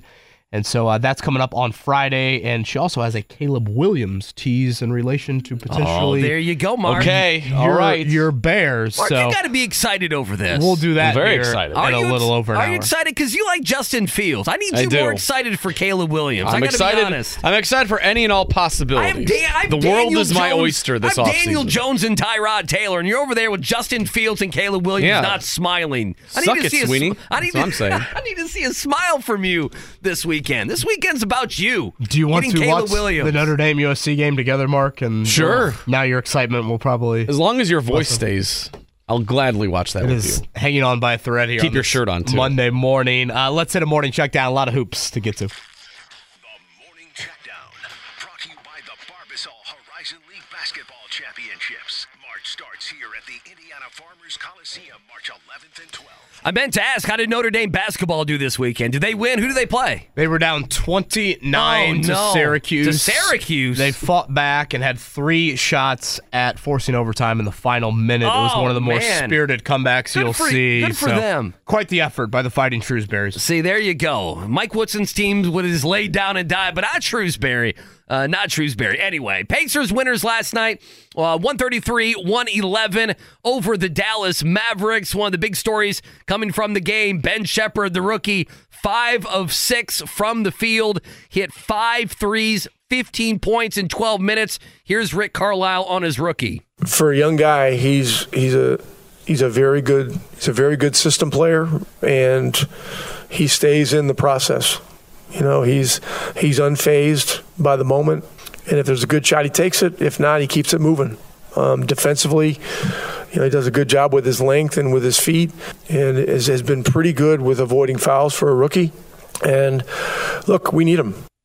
Back-to-back, Pacers hosting the Raptors tonight in Cambridge. That one opened as a five and a half point favorite for the Pacers, up to six and a half. You're over under two forty-five and a half. Our coverage on the Fan tonight at six thirty. And that Ben Sheppard sequence he's referring to there, that three out of the timeout, I thought just a huge moment by the rookie. The Pacers able to, you know, rest guys even a little bit those final few minutes, which could be beneficial here on the back-to-back. All right, so last night, or I guess yesterday afternoon in Ann Arbor, it sounded like West Lafayette, frankly, for the Boilers. Uh, they beat Michigan. They scored eighty-four. Does that sound right? eighty-four yeah. for the final there. eighty-four seventy-six, your final. And I bring that up because twenty-nine percent from three, sixty-eight percent from the foul line, yet they still score eighty-four. Just domination on the glass. Zach Edey with Shaq, thirty-five and six, or thirty-five and fifteen for him. I'd just say the one nitpick for Purdue here moving forward is just, can you live with Fletcher Lawyer like yeah, this? I, I think that's. I think the second one would be, and I know Painter talked about this after the game. You know, they had the they had the game at like eight to ten to twelve for the majority there of the second half. They really had a chance, and this would it, it comes back to the three point shooting that you mentioned. Just seven of twenty-four, twenty-nine percent from three yesterday. They had a chance to kind of push the game and make it, instead of ten, you make it fifteen, then it's seventeen, then it's twenty, then it's over. They didn't do that. How hot takey do you want to be with that? I- I'm not too hot takey, and never felt like Purdue was ever going to lose that game. And then the second thing would be Fletcher Lawyer. Yeah, I mean, he had, I know he knocked down, well, I believe it was one three that was open, um, but just one of five from three-point range, and he's getting great looks, is he not? I mean, he's getting fantastic looks in their offense. Uh, that would worry me. I think we're a couple weeks in of him not scoring the basketball well, but uh, if you can get that back for the Big Ten tournament, you'll be fine. We could be looking at Purdue winning the Big Ten by multiple games oh, for sure. a second straight year. There's I can't no imagine doubt. That has happened too many times in the history of this conference. Uh, going back to Saturday, it was an ugly one in State College for the Hoosiers. Typical shooting performance for I U, eighty-three seventy-four. They have now lost four straight, eight of ten, fourteen and thirteen on the... I can't believe the record's gotten there. Like, it's not even N I T. Oh, no. What, do they even want to play in the N I T? Well, I mean, that's a whole different discussion. They might not have a choice, frankly, with how their record is right now. They've got Wisconsin tomorrow night. Um, yeah, just awful. The winless against teams named Rutgers, Northwestern, Penn State, and Nebraska this season. thirteen percent from three, fifty-six percent from the foul line. Boom. Mackenzie Mbako, I guess, saved the day. They're looking like they weren't going to hit a three again uh, for another road game in the Big Ten. Hits one with ninety seconds to go. I U loses to Penn State. Yeah, the only other thing, Butler losers, seventy-six sixty-four. I mean, Butler, man, they've had a chance here. They've had a chance. They've lost four in a row, five out of six now. The only win uh, was against Providence. I know, you know, some of these are good teams. Marquette, Creighton, these are quad-one opportunities. Seton Hall on the road. But, boy, they really needed that one over the weekend. They didn't get it. And now, to me, Saint John's on Wednesday is a big game. Saint John's got that win over Creighton. They're trying to show some life. They're still not a tournament team, uh, but they're trying to show some life. Butler really needs that game. But to me, Butler needs to win the next three, and they probably need, what, two in the Big East tournament? Are we looking at five straight by Butler to have a to feel like they're going to make the tournament? Yeah, I if think not, a lot of it depends on what the win looks like in Madison Square Garden. Obviously, if UConn or Marquette is one of those wins, that would look a little different than like a Providence being that win there. So uh, none, nonetheless, they're going to have to get some stuff done in Madison Square Garden for the Big East tournament. Lastly, shout out to our four winners of the girls basketball state finals on Saturday. Tyrese Halliburton in the building watching the L C Bears. How was he really? Good for him. fifty-five twenty-eight over Lake Central. Huge second quarter there. What a run for L C. They have certainly not had playoff success really at all from a girls basketball standpoint. They take home the four A, Gibson Southern three A, Bishop Lewis two A, and the Fighting Gray Grakestraws. Oh, they boy. Go back there you go. To back. Lanesville winning the Class A title. And we got sectional week here for the boys. Yeah, I know several people that are up there cheering on Lanesville. So there you go. Good job, Rakestraw. Valley Victorian, Greg Rakestraw. Remember, Mark, when he joined us Friday, he was he was mayoring it up, right? Oh, yeah. Was he pumped up? Uh-huh. He was pumped. Cousin's daughter on the team. Did that sound mm-hmm. right? Good I believe for he him. Shared us that there. So back-to-back end boys sectionals starting tomorrow night. Uh, hopefully weather cooperates. Looks like temp's going to drop a little bit, but hopefully avoid that sectional snow that seems to pop up each year. All right, we'll continue a little uh, b-ball conversation on the other side. It is the wake-up call here. K B and Andy, ninety-three point five, one oh seven point five. Life is full of things to manage. Your work, your family, your plans, and your treatment. Consider Kesimpta, ofatumumab twenty milligram injection. You can take it yourself from the comfort of home. If you're ready for something different, ask your healthcare provider about Kesimpta and check out the details at kesimpta dot com. Brought to you by Novartis Pharmaceuticals Corporation. I saw this a couple weeks ago, and I, it made some news. I, I think the Star even did something on it. K B, did you see that the Indianapolis Colts fans were ranked third drunkest in the N F L this past season? Really? Yeah, third drunkest in the N F L. Now, how does this get evaluated? Uh, I have no, you know, they. I, I, I honestly have no idea. They have different metrics, how many beers you sell, and all and all that different stuff. Uh, maybe even to like what you have around your stadium. My question is, how do we get to number one? Well, uh, let's I, go. Let's go. Let's get to number they're one. They're very well behaved drunks, if that's the case. Yeah, I don't see too many fights. I would that would agree be with rare that. Air, certainly. Yeah, we've we've brought this up before in the show. I think Lucas Oil Stadium is the least fighted stadium of any in the N F L, if that's a word. Uh, Do you ever see videos in Lucas Oil Stadium of fights? Listen, I, I'm total. I'm totally with you. I did tell. I told my wife one time. She was like, "Would you want to go to?" And I remember she mentioned a game, and I was like, "Honey, we're never going to go to a, a Giants game in Philadelphia." Like, like they'll pour a beer on me, and then they'll pour a beer on you. That's why uh, your Giants are struggling right yeah, now. Yeah. You have a soft fan base. Yeah, but exactly. I was like, I'm never doing that. So third drunkest Indianapolis Colts fans. Who were first pat and yourself second. On the back. I don't know. I don't have this story up. In and I, I, again, I don't, I don't know how you even judge that. How, you're not doing breathalyzers for every fan there. You're not counting pregame beers. How, how do you how are you judging that? It seems a bit. Well, I'm trying to give them that's some a love, wonky, guys. That's a wonky. Trying to give them some love. Ranking. I you're think. Calling it fake news. Mark Dykton's I going am. Fake news on this Monday. Trying to give the Colts fans a little pat on the back. The games are so early, one o'clock every Sunday, they don't have a time to pregame. Is that what you're saying, Mark? Yeah. You pregaming in the church parking lot after See, mass? What this, are you doing? This one, this may be why it's B S.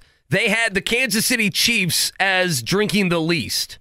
You got to feel like that's not true, well, right? They don't really have any reasons to drink in no. a bad way. And, and you have the Titans. Okay, here it is. The Titans were first. And the Steelers were second. I could see the Steelers, could not see the Tennessee Titans. Now, you can go on Broadway and go to all those Broadway bars that Jake Query loves, and then you can walk right over to the Titans Stadium. But again, as Mark would say, how are you, uh, you know, how are you tracking how many pregame drinks at the Kid Rock bar somebody's having yeah. before they walk over? Did you say you were at the Pacer game last night? I was not. I had several oh. buddies that were. No, I had got a buddy. It, got I had it, a buddy it, who had the Jake Query seats, if you will. Oh, he gotcha. was up close. He was smelling Tyrese Halliburton. Oh, was he sitting by the Harbaughs? Uh, he was not. I don't believe sitting by the Harbaughs. Where's Tom Crean, by the way? He's calling games. Yeah, but how, I mean, that was on what Saturday? How was Harbaugh not next to the? Or how was Crean not next to the Harbaughs? What are we doing? Um, Come pa- on, Crean. Pacers now won three in a row, thirty-three and twenty-five on the year. And they are knock. It's jumbled, but they are knocking on a position in the Eastern Conference to be hosting a round one series with where things are health-wise for New York and Philly. You've got the head-to-head over each of those two teams. Uh, Pacers are two and eight on the second night of back-to-backs. We'll see how that hmm. plays into tonight facing the Raptors. But we mentioned this, I think, when we had Rick Carlisle on Weeko Tuesday. You know, coming out of the break, I thought you had a very manageable first seven games. I think you can make the argument last night is probably the most difficult opponent in these first seven. I thought, you know, anything right around five and two, six and one should be doable, and you've gotten through that one. You know, tonight, naturally, anytime you have a back-to-back, it's going to be difficult. Uh, but that, I think, is a very important sign to try and build something here, because if you look at the start of March, I think it's five of your first six on the road, and the one home game is Minnesota, who's the best team in the West. So uh, very important right now for the Pacers to take advantage of it. And, and last night, again, it, it doesn't look like the norm. Halliburton didn't have thirty, or Siakam didn't have twenty-eight. But it's one of their better wins of the season when you consider, to me, the whys behind it. Sheppard going for a career high, making big plays in the fourth quarter. Nembhard, Mathurin doing other things for you. Turner has a big yeah. scoring Se- night. Seven guys, double figures. Without hitting, you know, six or seven threes. That, you know, winning in different ways defensively as well against Kyrie and Luka. Very important step for the Pacers. Yeah, Carlisle after the game talked a lot about Nembhard, and we need to play some of that sound maybe in our next next seven of eight down. From the floor. Nembhard. Yeah, just how, you know, his defense has always been there. He's been in the starting lineup. He struggled with his shot, struggled offensively. Uh, you didn't see that last night. What, seven guys in double figures? One other thing that we did not mention. Uh, you're right. The Sixers and the Knicks having their issues. Both lost over the weekend. Both have those injury issues. Julius Randle very well could miss the remainder of the season. That is that is very much on the table. Did you see Trae Young's going to be out at least four weeks for Atlanta? And they're uh, like, what, back into the play-in yeah, I mean, right now? They're, they're back in, but they're a team that, you know, if the Pacers fell into the play-in, we talked about this last week, you know, suddenly you're in the play-in, and Trae Young has fifty-six points and is hitting half-court threes.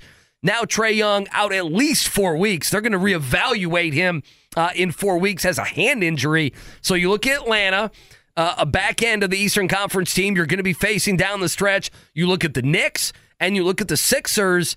If you're the Indiana Pacers, with this schedule, what, twenty-five games or twenty-four games remaining, um, being a top six seed is absolutely something Uh, that that we should expect, that should be on the horizon here over the next month and a half. All right, let's do our GOATs of the weekend. Hit the open, Mark. Let's go. Who is the GOAT? I told you all that I was the greatest of all time. Jordan. Here's Michael at the foul line. A shot on Elo. Good! That's what I'm talking about! That's why he's the M V P! That's why he's the GOAT! The GOAT! Or GOAT. Oh!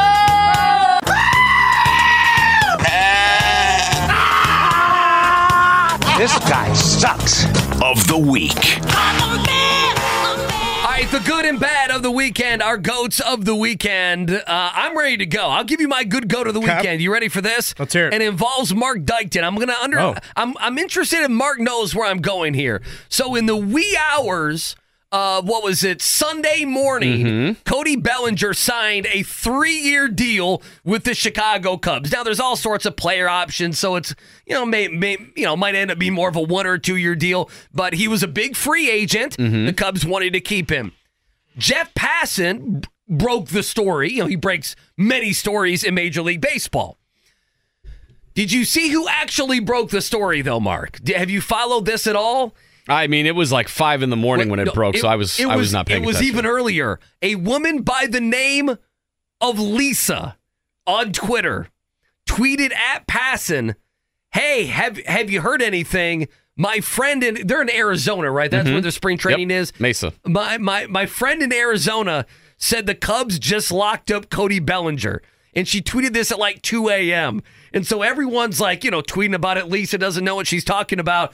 Three hours later, Jeff Passan puts out there, Cody Bellinger, three-year deal with the Chicago Cubs. And simply known on the internet as Lisa was the one that reported wow. Bellinger to the Chicago Cubs in the wee hours of Saturday morning. Go to the weekend. Lisa, Good for her. Lisa on the internet could probably get you in trouble if you mm-hmm. were to search that there. Shout out to her. Do we know anything about her? Is she a friend? An acquaintance of Mister Bellinger? Uh, ab- no, absolutely nothing about her other than Lisa. That Lisa explains the Passan tweet that said Lisa was right, because I saw yeah. that. I'm like, what the hell is he talking about? Yep, Lisa was right. Mark, I'm indirectly going to go for my GOAT from the weekend to you. Uh, the scene last night of Patrick Kane scoring that you guys game. Are stealing all my oh, stuff. Winning wow. goal. Again, I, I, I guess we talked about this a little bit in the old court storming debate. I love tradition. I love the raw emotion of sports. I love pageantry and just, you know, creating those scenes that you don't get normally. Last night was one of those in hockey for him, you know, going back to um, to Chicago and mm-hmm. that raw emotion that you see from him, uh, scoring that goal. Uh, obviously the crowd. I mean that that like that's stuff you can't really script. So uh, that to me, I, I we don't get it too often in professional sports. Like I don't think Bruce Brown will create that tonight, of course, here uh, back at Gainbridge Fieldhouse. But for Patrick Kane, and Mark, you can probably speak to it better. Uh, certainly one of the more decorated Blackhawks ever.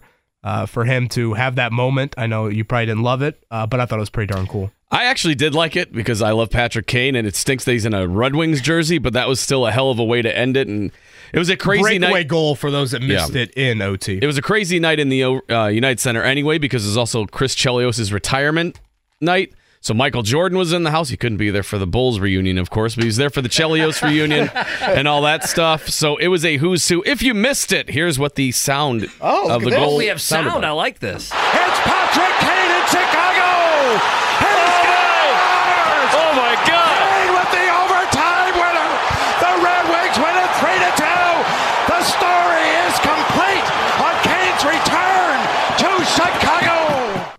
And that's that the call. Sound on the Bally's uh, call in Detroit, but you can hear by the crowd. It's a home game for the Blackhawks, but the fans loved every second well, of Patrick I love King the, getting the um, winner. Again, kind of the overhead shot of it all. You can see Kane, cherry pick's not the right phrase, but you can kind of see him getting ready to leak out. Like he he knows there's an opportunity here to have that moment. Uh, quite the cool scene. Yeah, there. I mean, th- that was my bad, but it was a good bad because it was in a Red Wings jersey, but that was my good bad, and then my good was Cody Bellinger signing with the Cubs. I think it's oh, a good deal for...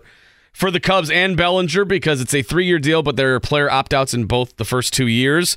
But thirty million dollars the first two years, twenty million dollars in the third year if he chooses to stay. That's far below the expectation that he was going to get a two hundred million dollars contract, but uh, very good for the Cubs. They made a move for Bellinger. They brought him back. Now add another bat, another arm, and we are good to go. Baseball talk. Yes, sir. Look at baseball and hockey talk on a Monday. Who's got it better than us? All right, my my uh, my bad of the weekend... it's got to be Tom Izzo. Tom Izzo lost at home to Ohio State. Uh, and Ohio State and their interim coach. Is Jake Diebler getting the job? I, I don't know. It's uh, he beat Purdue, then he lost to Minnesota, and then he went on the road and beat Ohio State. Those are the three games in which he's coached. But, you know, they're very much a bubble team. Michigan State has been. We've done a lot of Indiana talk. Indiana and Michigan State are two teams that are directly responsible for the Big Ten being as blah as it's been this season. Period. End of discussion. Michigan State, they lost to Iowa on Tuesday as a ten-point favorite, and they lost to Ohio State at home on Sunday as a nine and a half point favorite. Back-to-back home losses to N I T-type teams in the Big Ten. Uh, Izzo's supposed to get his teams ready late February, moving into March. They haven't been talked about, and they have been easily, to me, the most disappointing team in the country this season. They were they were seen as a one or a two seed before the season, K B. My negative goat of the week, and this probably dates back a little bit to last week when the chatter continued to rise on the expansion of the N C A A tournament. I mean, you just Ugh. debated Michigan State Ugh. and their resume. We, we, you know, we debate whatever. Butler and their resume, Indiana State, if they fall into the at-large pool. Can you imagine if no. we stretch this to ninety-six or one hundred twenty-eight, whatever we're going to do, and the types of resumes we are going to be debating here? Again, the regular season should have some merit. There should be some anticipation for these games, and you should have to earn I know. a spot, not be given it. And so, I mean, you can already largely schedule your way to the bubble. I mean, with how you can manipulate, especially the power conference teams, how you can manipulate the schedule and those sorts of things, you can create a pretty darn good-looking resume without having a ton of success, actually. Um, and then all of a sudden, if we're going to expand it to ninety-six or one hundred twenty-eight, and I really hope... When that con- when that time comes, I don't all of a sudden change. But like, it's the greatest thing in the world. I love having an extra two days of the tournament. No, uh, there should be zero expansion of the tournament. He- Hell, I-, I I wouldn't even mind it going back to sixty-four. But I don't know. Maybe you can talk me into Dayton. Uh, sixty-eight is fine. Don't touch it whatsoever. Yeah, I mean, we're talking about. I did see, I did see a graphic that we would be talking about teams like Florida State, who's fourteen and thirteen. We'd be talking about teams like Rutgers at fourteen and thirteen. Uh, we've been I mean, talking. Hell, I, I used mean, fourteen yeah, and thirteen. Would we be talking about them? I, I mean, we possibly would, but no, we'd be talking about teams I mean, what that the very hell? much would be five hundred type teams. It's that, ridiculous. That is just, again, this is not high school participation trophy. Everybody gets into the tournament. You should have to earn that spot. And I'm a big believer in the conference tournaments provide such an opportunity for you. You've got to position position position yourself for that. It's not easy, but if you can get on a run in your conference tournament, boom, that is your chance to make up for a poor regular season, however you want to describe it. So that's my negative goat. Of you you want to talk about a way to completely water down the regular season and make it meaningless? That would be how you do it. Well, yeah. and, and again, we're going to have one or two teams that in that first era of the new tournament that'll get on a run, and everyone will sit there and be like, this is exactly why that you do it. There has to be an element of November to March should matter. It should have some merit to it. It doesn't need to be the end-all be-all. We got sixty-eight of three hundred thirty-some teams make it. And again, the high major conferences, that percentage is a lot higher uh, based off, we know the mid-majors, tons of them are, you know, one-bid leagues, so they don't fall into the same boat to be able to make the tournament. So, Uh, yeah, I'm steadfast in that the N C A A tournament should not expand the whatsoever. N- the N F L and even college football, they can add a little bit, and and we're fine with it. We'll roll with it. But Major League Baseball cannot. Um, hockey cannot. Good God, we know the N B A and the battle over their schedule. They cannot. These other sports cannot. And college basketball thinks giving us a watered-down product is something that we're going to watch. We only do that with football, and we only do it within the construct, quite frankly, of the N F L. We don't watch the Arena League. We don't. We don't watch the C F L. We don't watch the X F L or the U S F L. All these different uh, entities that are out there. I don't know why they think this is a good idea. By the way, as a um, as an aside, I could have went with Tony Bennett. Virginia scored under fifty points, K B, in three straight games. That's tough to do. Yeah, they have been. That's not easy. And Rick Carlisle was at one of those games, right? I mean, can you imagine Rick Carlisle sitting there, his offensive philosophy, watching Tony Bennett score forty-seven points in a basketball game? Yeah. Oh, painful. Painful. Uh, all right, coming up, nine o'clock hour again. Uh, we'll talk that N I L news item that uh, kind of came out, I guess it would have been Friday night there, the Wild Wild West getting even wilder on that. And Kalyn Kahler from The Athletic, she's got a fun event here during Combine Week with, I would say, a marquee Colts player. Uh, she'll share that with us and some Caleb Williams news maybe from Mark Dykton coming up a little bit later in the nine o'clock hour. It is the wake-up call here on ninety-three point five, one oh seven point five, The Fan. I never do this. Who? Life is full of things to manage. Your work, your family, your plans, and your treatment. Consider Kesimpta, ofatumumab twenty milligram injection. You can take it yourself from the comfort of home. If you're ready for something different, ask your healthcare provider about Kesimpta and check out the details at kesimpta dot com. Brought to you by Novartis Pharmaceuticals Corporation. What is this, Mark? What music is that? Oh, is that who it was? Okay, Beautiful fig- Disaster. Yeah, I figured I should have known that. I, I was like, who is this? Mark Dykton. Any reason? Usually Mark's one. Got a reason. No, Beautiful Disaster. Who song that, describing? Song that came on while I was voices. driving the other day, and I was like, that's a good song.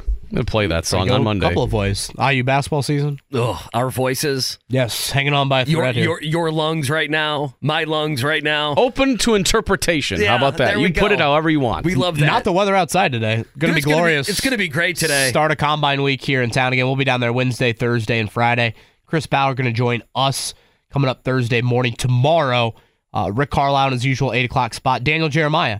nine o'clock, so I know uh, frequent viewers of the Combine, they see a whole lot of Daniel Jeremiah uh, and Rich Eisen on the uh, network broadcast, so uh, he is going to join us coming up at nine tomorrow. Have you ever ran the forty? I know Rich Eisen always runs the forty for charity. Has Kevin Bowen ever been allowed in Lucas Oil to uh, drop down on one hand and run the forty-yard dash? I have not run inside of Lucas Oil, but really? I, I have I don't done like a that. media Combine before, um, but yeah, I can't say I have done it at... at At Lucas Oil. Who was involved in the media Combine locally? How well, many I years did one when I was that? in college at I U. I'm uh, sure. And then did one uh, with the Colts. This would have been, hell, this would have been almost ten years ago by this point, probably eight years ago, something okay. like that there. Right. So, yeah, when Chris Hagan and I believe Mike Wells both have torn their Achilles doing, you know, other sports activities, it's probably best that we stay away from no, that. It wasn't around It wasn't around the Combine stuff. They were like, like no, I think it was celebrity soft, or something like- I think it was celebrity softball for oh, yeah, no. one of them. They yeah. hurt themselves playing softball. Yeah, I believe brutal. that is correct. That uh, is brutal. And again, for those who missed it, uh, the one franchise tag news item over the weekend, Tee Higgins getting that from the Bengals. So Makes sense. Um, that is a, I think that is the most, again, like-minded kind of wideout for Michael Pittman Junior and his status. So what type of influence does, granted, Cincinnati's in a much different cap situation with starting to pay Joe Burrow last September, but uh, the trickle-down effect with Michael Pittman Junior will be something to keep an eye on. Eight days left in that franchise tag window. All right, some big N I L-related news over the weekend. Uh, Dan Lust, great sports lawyer out there. You've heard him on our airwaves before. He joins us to explain more on the other side. All right, nine o'clock hour, as always, hanging out with you in the drive hubler dot com studios. K B and Andy, wake-up call here uh, on the Fan. Combine Week in Indianapolis. We'll be out there, the convention center, uh, right down the street from us, Wednesday, Thursday, and Friday. Shane Steichen and Chris Ballard will be meeting with the media coming up on Wednesday afternoon. Uh, we are slotted to have General Manager Chris Ballard on our air uh, on this show coming up nine thirty on Thursday. So it's going to be a fun week. Uh, cannot wait for it as well. All right, so let's... Uh, all the college basketball conversation we've had, the court storming conversation uh, we've had, and all the combine stuff. We'll pause it here for a couple minutes because over the weekend, uh, a story that was a big story, I think on Friday, maybe slid under the radar the rest of the weekend, and that is a federal judge, uh, an injunction in the Tennessee case and what that means for N I L, for N I L collectives, the Wild West right now that is name, image, and likeness. And to talk about it, Dan Lust joins us here uh, on the Payless Liquors Hotline. He's a law professor at New York Law School. He's host of the podcast Conduct Detrimental. You can find him on Twitter at Sports Law Lust. Dan, good morning. Uh, thank you so much for joining us. Can you catch us up on this story? Obviously, we know Tennessee sued the N C double A, and then a federal judge, the injunction. Uh, take us from the beginning and also what happened this weekend and what it means for N I L and collectives. Good morning, and uh, it's funny that you said that this flew under the radar. In my world, this is a five-alarm fire. That's sure. all I'm seeing on my feed, so uh, we must have different algorithms over here. But yes, I'll, I'll kind of wor- work us up to the present and explain the significance of this case. So, um, you know, unless you're living under a rock, the N I L era has been in full effect since July of twenty twenty-one. And in that time frame, you know, now we're going on about two and a half years. The N C double A is really not punished any schools, seldom for Miami women's basketball, Florida State football, but that's really it. Two punishments in a two and a half year period. So what happened really in February of twenty twenty-four, very recently, there were two announcements. One that Florida University was being investigated for potential punishments, um, and that would be the third, we'll say, investigation or punishment in the state of Florida. And then it was announced that Tennessee University was being investigated for a uh, potential infractions relating to one of their collectives. And the collective is a very fancy way to say boosters that have pulled their money together to try to pay college athletes. So Tennessee is the first investigation of a, of a high-profile magnitude that was announced outside of the state of Florida.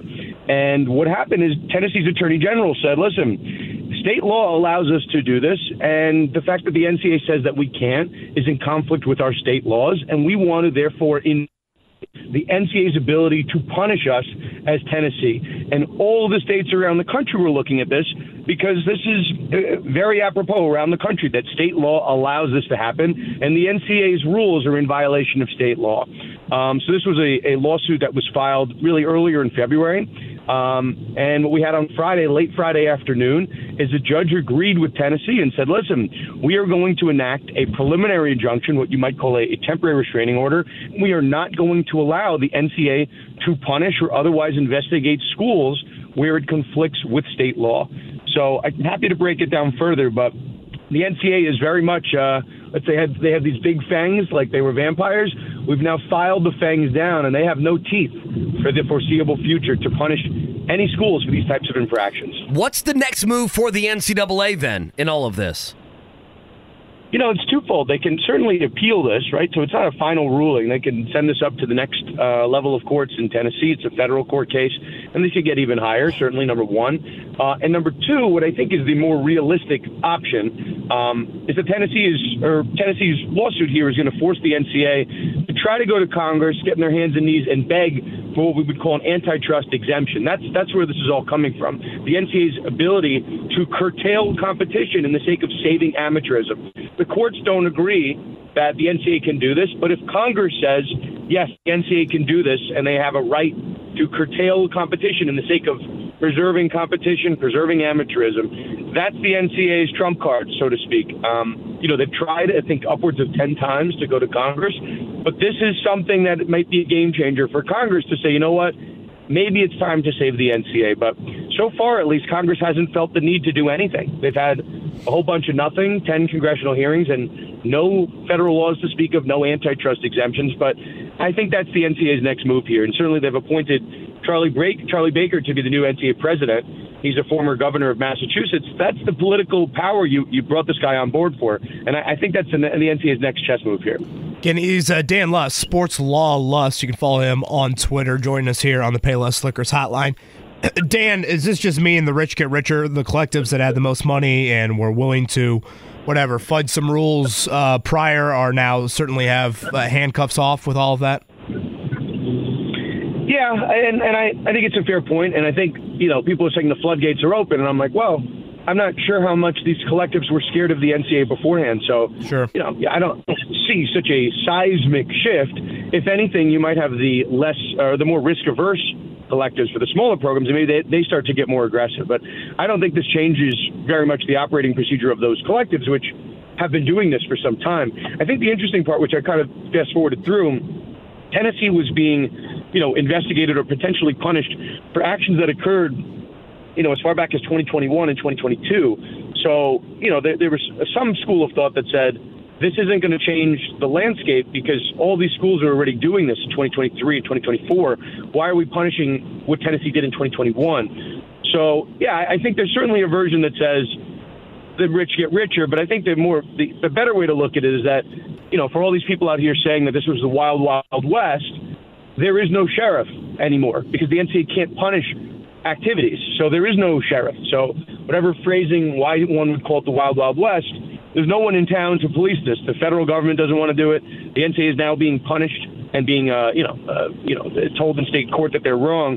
So I'm not sure who's there to punish this. So we now have a totally free market, at least for, you know, the interim until the N C double A tries to uh, appeal this or, or go back to Congress.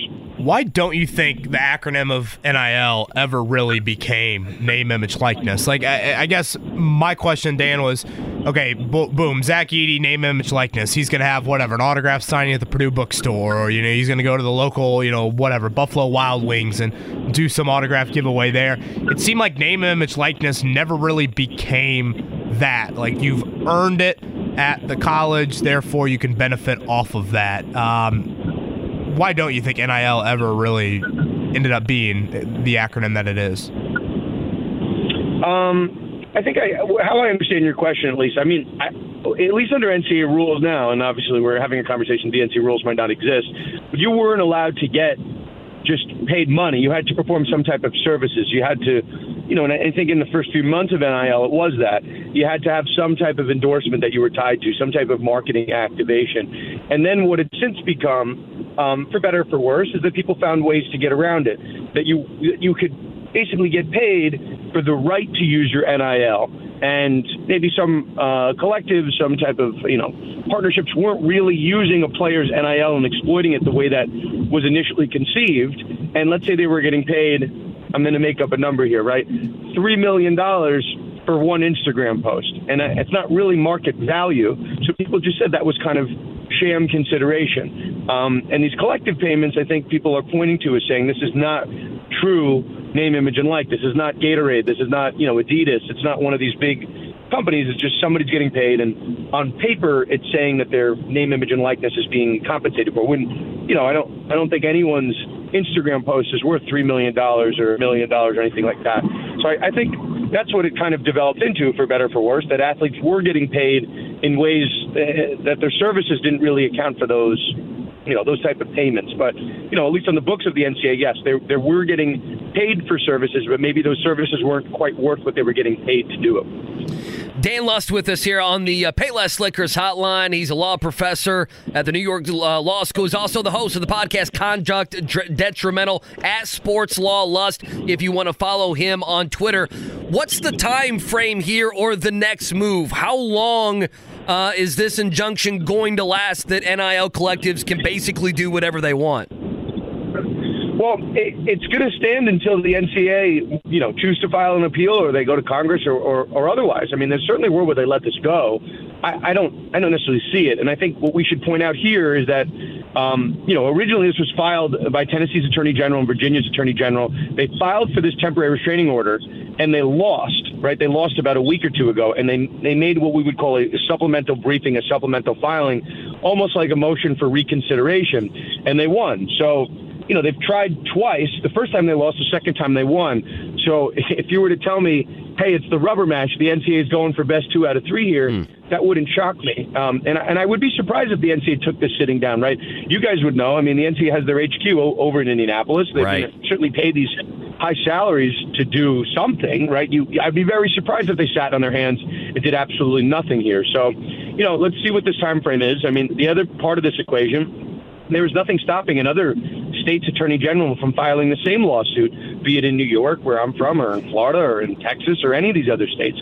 So I think, you know, once another state gets the whiff that the N C A A might be trying to challenge this, I would go right to court. You know, this is very much a politically motivated world. And if you want to be the attorney general in another state that helped put the nail in the coffin, you know, you, you would want to file the same lawsuit that Tennessee and Virginia just had some success on. And the courts are saying that they're likely to win on the underlying merits. They just might not win on this early, you know, we'll say interim procedure, which is a temporary restraining order. Um, so, yeah, I mean, the battlefield is not yet done yet, but I, I think this is a big shot across the bow that the N C A A is probably going to lose this case in the long run. But this might be Band-Aids, patchwork, whatever you want to call it. But the courts are certainly saying that the N C A A is going to lose this in the long run. But I don't think the N C A A is done fighting this in the short run. Dan, last one for me. The N C A A, you know, a few years ago, I mean, you mentioned when uh, all this, the N I L, you know, stuff really started to pick up. The N C A A was so against it. Do you feel like if they would have worked with institutions, had, you know, actually had rules, uh, not been tardy in creating rules, and worked with N I L programs and collectives, that some of this nastiness could have been avoided? Or do you think we always were going to end up with this being a fight in the courts? I'm I'm really happy you asked that. It's a point that gets lost a lot now that we're almost, you know, three years into this world. The N C A A was very slow to act. The first domino here was really a case, the Ed O'Bannon case, you know, now, now dating back almost ten years, but it was that N C A A video game case that basically said that players have a right to be compensated for their name, image, and likeness. That's been on the books for almost ten years. So we can go back and say, hey, July first, twenty twenty-one, the N C A A was caught flat-footed. They didn't know what to do. That's just not the case. That's just not factually true. The N C A A had plenty of time to prepare for this, and they dragged their feet. And what happens is, when, you know, truthfully, state law, um, be it California, Florida, a number of different states, about half the states across the country, passed their own versions of N I L law with slight variations that created this kind of fragmented landscape, which led to the chaos that we're in right now. Tennessee's law might be different from New York's law, and New Jersey's law, and Florida's law. So those laws were only created because the N C A A failed to act and failed to recognize N I L. So, yeah, I think N C A A had their own version of N I L. I don't think these states would have wasted all these resources trying to create the patchwork that was left, but the N C A A abdicated the, the field. So, yeah, I think one hundred percent this is, you know, I'm I'm from New York, guys, and I know you guys are football fans. This is very much like Plaxico Burress shooting himself in the foot. This is a self-inflicted wound that was very much avoidable if the N C A A had just gotten in front of this, but they kept kicking the can, they kept punting, and then the state state law, state actors came in and, and forced their hand. So I'm I'm certainly not one that says we needed state government in this, but the N C A A left really no alternative for the space. Dan, last one. How many states will you will fall in line, you think, with Tennessee and Virginia? Is this pretty universal across the entire U S? Well, the question is whether a state wants to waste the resources filing this type of lawsuit. If they think that Tennessee and Virginia's attorney general have done enough and the N C A A is going to act on their own, they're not going to do it, right? It's, it's always a question of budgets and who wants to waste the time filing these lawsuits. Um, you know, I, that's, that's I think, the waiting game here. Do I do I think all fifty states could do this? Yeah, I do. But I do think there are more important things than, you know, uh, college basketball or college football. Um, but I, I would expect at least one or two other states follow the lead. There was a big case in North Carolina about transfer restrictions, and eight attorney generals uh, joined that case. So um, that, that does show you there's an appetite for further attorney general action. So I'd be surprised if no other states filed suit, um, you know, at this point. Well, if you want to get elected in S E C country, you'll know uh, what no to kidding. do on that end. Dan Lust, Sports Law Lust on Twitter. Dan, always enjoy our combos. I know they don't happen too often, but great stuff per usual. My line is always open. Happy to help, guys. Thanks, Tam. Uh, again, Dan Lust, sports lawyer. You hear him around this time of year, I guess, when these sorts of topics come up. And, uh, yeah, the old sheriff analogy of there's no sheriff in the wild, wild west. That is where we are at right now. Well, it just it's one of those things that the reason I asked that is it didn't have to be this way. And the N C double A, and I know they're a punching bag, the N C double A, you know, the, by kicking it down the road, by kicking the can down the road, like Dan said, you know, they have forced others' hands. And what I don't understand is, you know, the N C double A doesn't have the power that they think they have in all of this. It's hard to go back and legislate after you've had the door open. Yeah. You know? I, and then I, if you try to close it a little bit, like that's it's not going to go well uh, with that. Um, and, and I think that's largely what you're seeing with how N I L's played out. And maybe I didn't ask the question the, the, the right way to Dan that I wanted to, but again, to me, Andy, name, image, likeness was never that. It was always pay for play. Yeah. It, it was never actually, you know, you brought up Christian Watford earlier in the show, you know, benefiting off of that shot and the images of those shots, right. et cetera, et cetera. No, no, no. Nowadays, Christian Watford, a four-star recruit out of Birmingham, Alabama, gets the, whatever, six-figure deal to come to Bloomington. And, and, and, may, and maybe that's how it should be, frankly. Maybe the, maybe in high school he's earned that. Um, you know, part of me thinks you, you need to earn it on another level before you start to receive those types of whatever payments. But then you go to these major universities and you watch how even freshmen that have never played a down or played a minute for their respective teams, how they are praised and heralded and the type of, you know, money they bring into their school. Maybe they should already be receiving a cut of that before they even, you know, put on the uniform. Now, the other side of this, and we'll get to a check down here in a second, the other side of this, K B, was, I know Dennis Dodd of C B S wrote about this as well, that the number, and maybe even Adam Schefter had a tweet about it this weekend, I don't know if you guys saw this or not, about the amount of unhappy coaches in college football that are trying to make their way to the N F L. The Boston College head coach went and became the O C, uh, became the offensive coordinator uh, there with the Green Bay Packers. Chip Kelly was done. Even though he's not back in the pro game, he was done being a head coach because of a lot of this. I mean, I find, listen, there's two sides to that. There is the woe is me to the coaches who make four, five, six, seven million dollars uh, that can leave at any moment, right? Uh, that can leave at any moment and bounce to another job, another school, and leave everyone high and dry, that we don't want to hear the woe is me from them. The other side of it is, you know, there is a, I, I don't want to, I don't know if it's a tipping point, but there is a unhappiness and an unsat, you know, um, you know, no longer satisfaction within coaches. And I think it goes back to, and you know, you know this, come on, you're a Notre Dame fan. These coaches have had the power, the ultimate power over their roster, right? If a kid wanted to leave, uh, the kid could be locked in. They didn't have to agree to let them leave. They could put boundaries. You can't go to this school or you can't go within the conference. And so all of that freedom that the players used to not have, now they have that freedom. And so the coaches who had all of the authority have lost so very much of that authority. And that has always been a backbone of college athletics. I mean, I'm not picking on him, but Bob Knight comes to mind, right? Bobby, you know, Bobby Knight would not have, in today's day and age, the authority over his roster or to be able to act the way that he did uh, in today's day and age. And so I think that's what you're seeing here. You're seeing the battle at the N I L front. You're seeing the battle at the N C double A and in the courts. Does Congress get involved? And then the next step down, you are seeing the group of coaches, head coaches, coordinators, these guys that had all of this power lose this power and now try to figure out the job on the fly. Can I still be a college coach or am I going to have to go to the N F L? where I might now actually have a little bit of power. So uh, it's fascinating. And then it gets down to if you're the local schools, okay? And N I L collectives can do whatever they want. Like, you know, basically they have been able to. But now if you're saying it's even more of a wide open field, it's even more of a Wild West with no sheriff, if you will.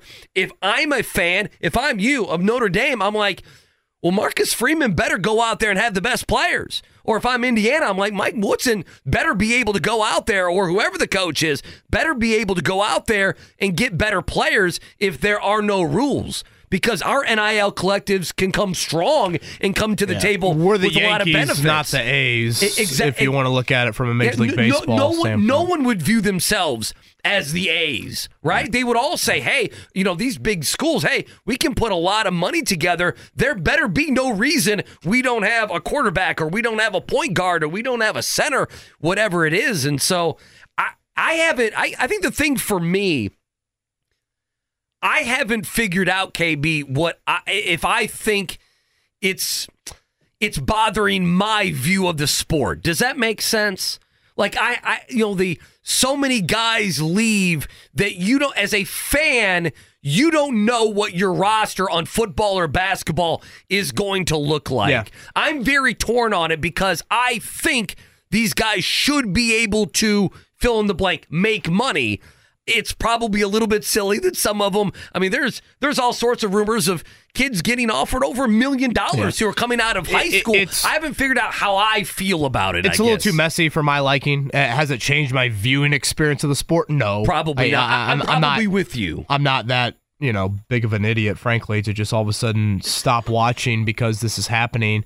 Uh, but at the same time, again, it, it's just a little too messy for what I like about, again, what I like about college sports, something I listed out, you know, back about an hour ago when we talked about the court storming. Of, you know, there is the tradition, the pageantry, the raw emotion element to it that I gravitate towards much more than the, you know, whatever, you know, here's the name, image, likeness deal that, you know, insert player is getting here. Um, all right, in about ten minutes, we'll do a pop quiz, and then following that, uh, Kalyn Kahler from The Athletic is going to pop in studio with us here. She's got a fun event coming up over at Sun King Brewery later this week for the Combine with a Colts player. Uh, and so she's going to chat about that, also benefiting uh, the Million Meal Mart. So awesome to see uh, you know, national people from the N F L coming into our city doing something to benefit um, a great, great local philanthropic here in our state. Uh, she's also got a little bit of a Caleb Williams news item she said she wanted Ooh. to share as well. So again, she's going to pop in here in about fifteen or so. Do a pop quiz before that. This morning, check down, a lot of hoopage. All right, one thirty-three one eleven, that's your final last night in Cambridge. Pacers over the Mavericks. I told you we were going to give you Carlisle on Andrew Nembhard, so let's do that here. Nembhard was great last night, seven of eight from the field, fifteen points in thirty-three minutes. Here's Carlisle on his starting point guard. He's continued to stay the course with the work he's done on his long-range shooting. And, you know, I told him recently, you know, uh, that I do not look at, at stats. I look at process. I look at how guys are stepping into shots. And, you know, I said, you know, with, with what you've been through, with being in, in, in and out and in and out, you just got to stay the course.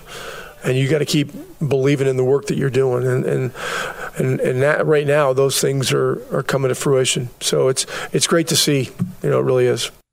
Again, I thought one of the better wins of the season, more to do with kind of the why and the how. Nembhard is a part of that.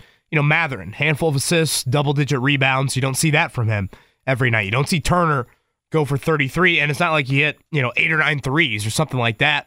Uh, got to the foul line a whole lot. And then Ben Sheppard brought up this sequence a lot throughout the show. one oh four one hundred. Kyrie Irving had just scored nine straight. Pacers take a timeout. I'm thinking, oh, boy, here they go. Luka and Kyrie about to take over in the fourth quarter. Sheppard hits a huge three out of the timeout. Lead grows to uh, double digits right after that. Sheppard hit another one there to kind of cap that run. Pacers in control the rest of the way. You see one thirty-three one eleven. It's a big blowout. Again, early fourth quarter, there were some shaky moments of just, uh, is this going to be game pressure? And their two stars will have that ability to kind of take over. So nice win for the Pacers. Again, back-to-back tonight. Toronto in town. Pacers favored by about five in that one. All right, it was a road game, but certainly didn't feel like that watching it for the Purdue Boilermakers yesterday in Ann Arbor. Uh, it was certainly a raucous environment for the Boilers there. Uh, Zach Edey was Zach Edey, outstanding for him, fouling out Michigan players, just dominating down low. Their second half, uh, second chance points, ridiculous. Yeah, and again, they didn't shoot They're it great ridiculous. From three or the foul line, but still put up eighty-four thanks to just dominating the glass, and Edey was Shaq. So Purdue on the verge of clinching another Big Ten title as long as they can kind of hold serve here uh, the rest of the way. Their schedule does toughen up, and I think I'll say this a lot this week. I, I'm looking forward to that. We haven't really seen Purdue have a lot of tournament teams on their schedule here as of late with how the Big Ten is this season. Uh, they certainly are going to have that here to close out the regular season. Nothing this week for them. They'll host Michigan State this weekend.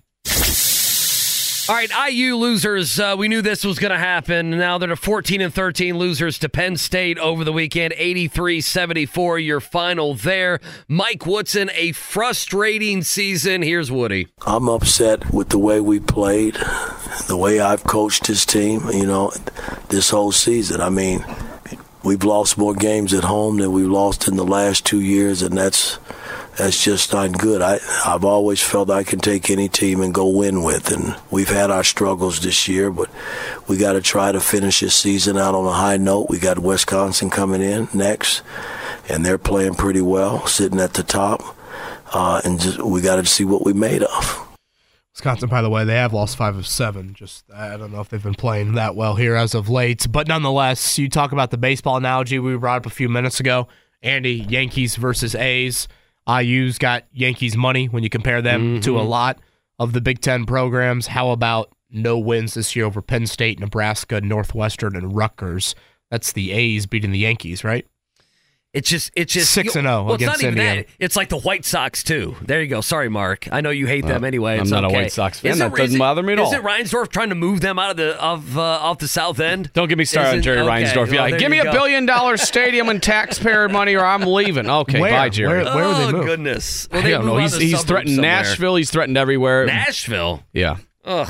They're not gonna. They're not going anywhere. Nashville. Uh, Butler. They're gonna need to do some damage here in the Big East tournament in a couple weeks. They lose Sunday, uh, Saturday night. Seton Hall down five at half. Seton Hall kind of pulled away with about five or six to go in the second half. There, that is four straight losses for Butler. All of them quad one wins. So again, not bad losses on the resume. Just missed opportunities, and they've had chances. They probably need one of those types of wins the rest of the way. They won't close out the season with many of those opportunities. Saint John's is you know, a nice team on Wednesday night, but still, yeah. uh, that's quad two, DePaul, Xavier to close things out. So Butler going to have to do some damage in the tournament. Did you see that white suit from Pitino, though? That looked crisp. Yeah, yeah. Chilly, he, right? He did, he, did, he did that at Louisville one time, but he wore uh, red underwear under it. He sweat. There's a visual for you on a Monday. Sounds awkward. There you go. Sounds like something at, yeah. a, at an Italian restaurant that he has been known for in the past. Life is full of things to manage. Your work, your family, your plans, and your treatment. Consider Kesimpta, ofatumumab twenty milligram injection. You can take it yourself from the comfort of home. If you're ready for something different, ask your healthcare provider about Kesimpta and check out the details at Kesimpta dot com. Brought to you by Novartis Pharmaceuticals Corporation. Life is full of things to manage. Your work, your family, your plans, and your treatment. Consider Kesimpta, ofatumumab twenty milligram injection. You can take it yourself from the comfort of home. If you're ready for something different, ask your healthcare provider about Kesimpta and check out the details at Kesimpta dot com. Brought to you by Novartis Pharmaceuticals Corporation. Uh, all right, uh, pop quiz next, three one seven, two three nine, one oh seven oh. All right, I can't believe I'm going to dare say it. I'm looking at Scotty's uh, pop quiz here, K B. I, I think it's doable. Really? Yeah. I mean, there's no hockey. There, There's an old baseball question, but it involves Babe Ruth, right? Huh? That's All okay. Right. People know who Babe Ruth is. Well, I, I would hope. Baby Ruth, right? Baby Ruth. So I think it's okay. I think it's okay. I think someone we can get three out of five here. Daytona five hundred question, Scotty?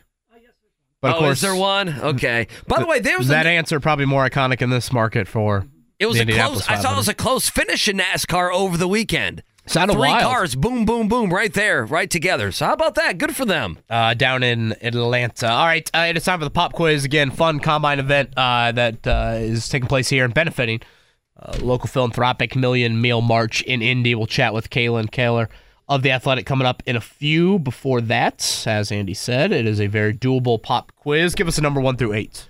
Oh, goodness. Let's go uh, Let's go number three, Mark. Who do we have? Caller number three. Austin. Austin, good morning. How are you, man? Doing well. How are you guys?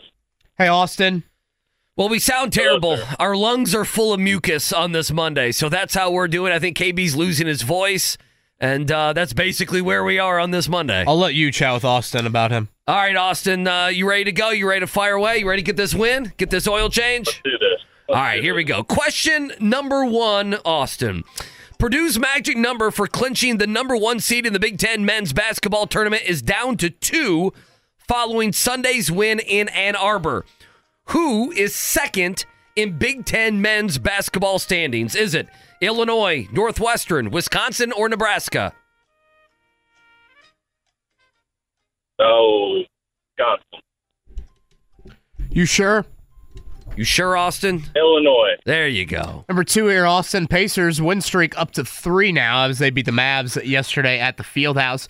Turner and Doncic, they tied for the most points scored in the game with thirty-three each. Who was the leading rebounder in yesterday's game? Ooh. Is it Turner, Luka Doncic, Pascal Siakam, or Benedict Mathurin? Ooh, Pascal Siakam. All right, uh, question number three. Caitlin Clark recorded her sixteenth career triple-double in Iowa's win over Illinois yesterday. Her career total ranks second among N C double A Division I women's or men's players. Who holds the record for most career triple-doubles in D one college hoops? Is it Kyle Collinsworth? Sabrina, is it Ionescu? Is that how you say it? I messed that up like eighteen times last week. Shaquille O'Neal or Brian Shaw? Brian uh, Shaw, what a name. Go Shaq. All right, number four here. On this day in nineteen sixty-seven, this driver became the first born outside the U S to win the Daytona five hundred. He remains the only foreign-born driver to mm. win the Great American Race. I've also done a two-seater with this man around the Indianapolis Motor Speedway. Can you name him? No chance. How about a last name? It's a pretty popular last name. IndyCar season starting up in less than two weeks. His son, certainly, well, I guess his grandson and his son. Andretti. There we go. That. Good enough. On this day in nineteen thirty-five, Babe Ruth was released by the New York Yankees. With which M L B team did Ruth sign with to play in the nineteen thirty-five season? Was it the Boston Red Sox, the Brooklyn Dodgers, the Boston Braves, or the Pittsburgh Pirates? Boston Red Sox. Well, we appreciate the effort. Yeah. Don't know if there's much more to say besides that, right? No, that's it. You uh, got the first one. Illinois and yeah! Mario Andretti. Is yeah, that it? That's it. Benedict that Mathurin uh, led everyone in rebounds yesterday. I wonder how how, how many how many double-digit rebound games has Mathurin had in his career? Can't be very many. I thought Denari said that that was his third double-double of the season. I That's probably about right. No way assists would fall no. into that. Uh, no, no, there. no, no, so, no. I mean, hell, him getting five assists is you know pretty That's... much a miracle. So, um, all right, I, I got to run down and go get Kalyn right. Kahler, okay? Good deal. All right, so we'll do that. We'll come back. Uh, the Athletics, uh, Kalyn Kahler going to join us next. Athletic, and I feel terrified for her right now because she's looking at her our uh, graveyard of headphones right now. I don't know. I got to be honest, Kalyn, I don't know if any of those headphones work. Yeah, I didn't know if any of Here, pop her mic on. I don't know if any of those work. I'm not sure your mic even works. Uh, welcome started in. scrambling for him. I'm like, yeah. that's a disaster. Yeah. Don't even worry this about is, it. This is where it's a mucus Monday around here uh, on, on the wake-up call. Uh, so you are going to, first of all, welcome to town. I know. Thank you. Uh, located in Chicago, yep. So you're familiar with Indy and obviously uh, the N F L Combine. But coming up is the N F L Combine Meetup and Fundraiser. That's going to be on Friday, correct? Yes. It's going to be at the Sun King uh, here downtown on College Avenue. Tickets twenty-five dollars, I believe, at give butter dot com. Proceeds benefiting the Million Meal Movement. What did I miss? What else do you want to add to yeah, that? Yeah, that's great. So we'll start with um, something. So Peter King, who is a legend in this business, who works for N B C now, he used to do this um, fundraiser for the last several years, and he does a great job like emceeing it. We've got, we'll have a panel of report, sports reporters there, N F L reporters, and we talk about the draft. We talk about N F L topics, but obviously you guys probably saw the news today. Sunday. He is retiring,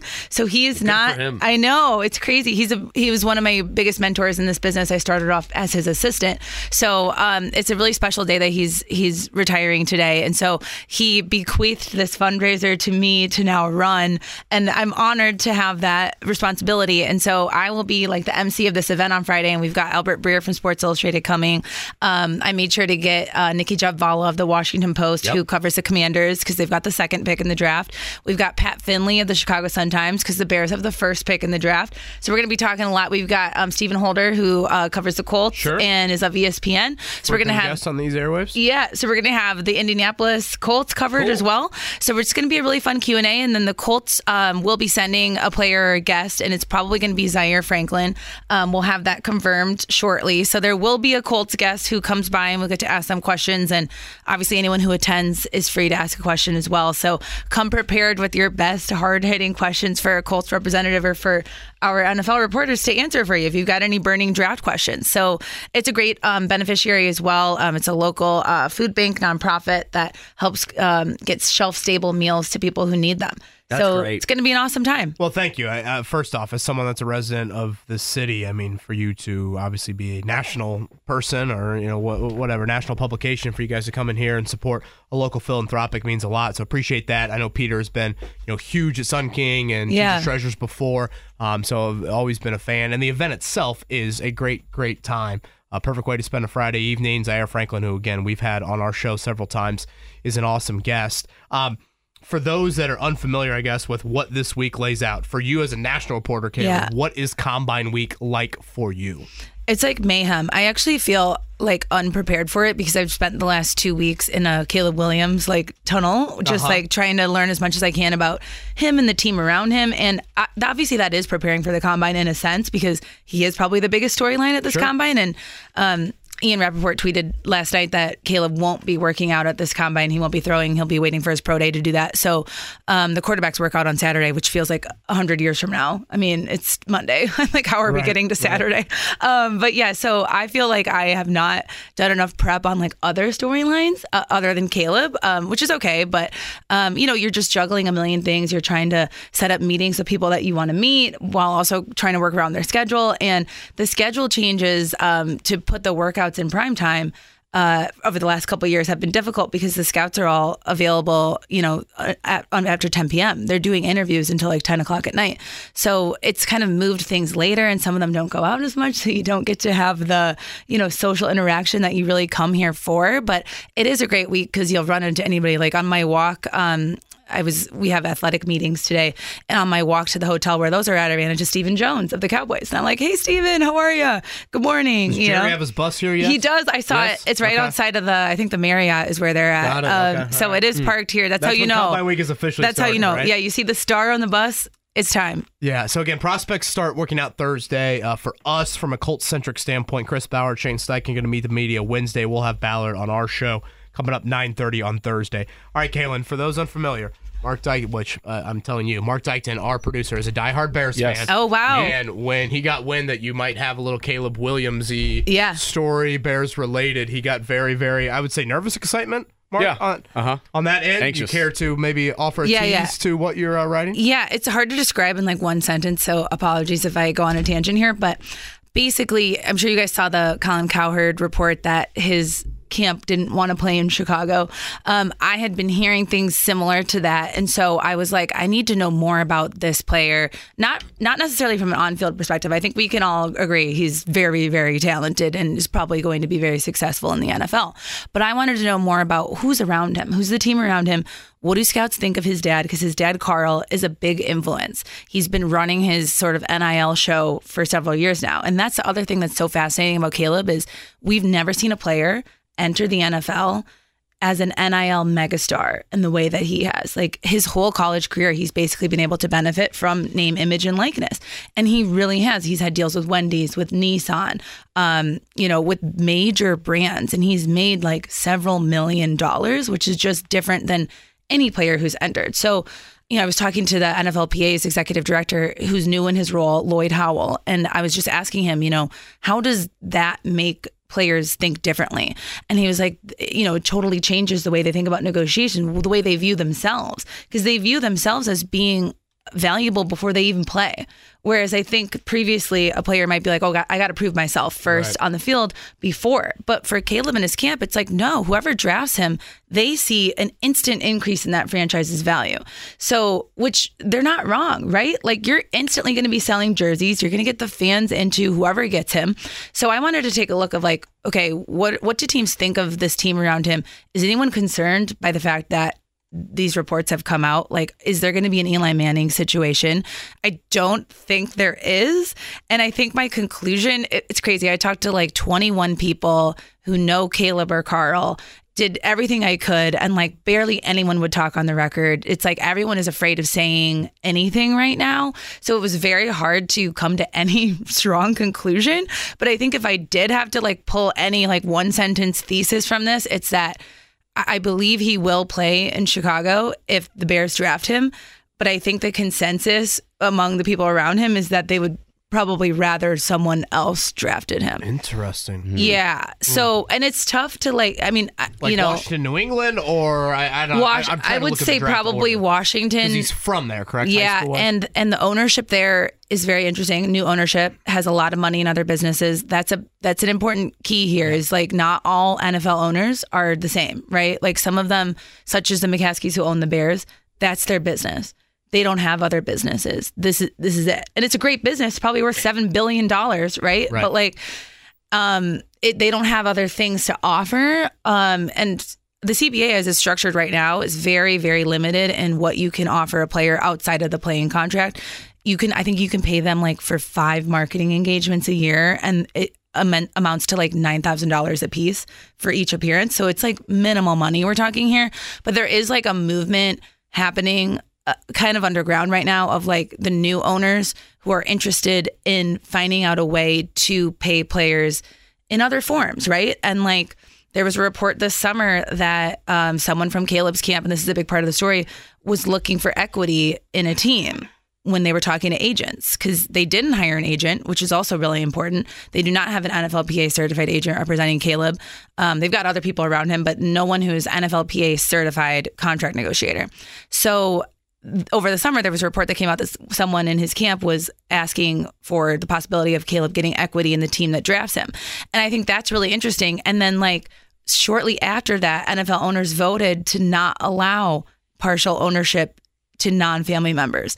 In July, they voted. So it's like he hasn't even played in the N F L and he's influencing owners' actions already. Yeah. So it's going to be super interesting. It's nothing, I don't think anything immediate is going to change, but I do think the N F L P A is like really interested in some of Carl's ideas about equity in particular, because at the Super Bowl, the executive director talked a lot about the idea of players getting equity in the league instead of individual clubs.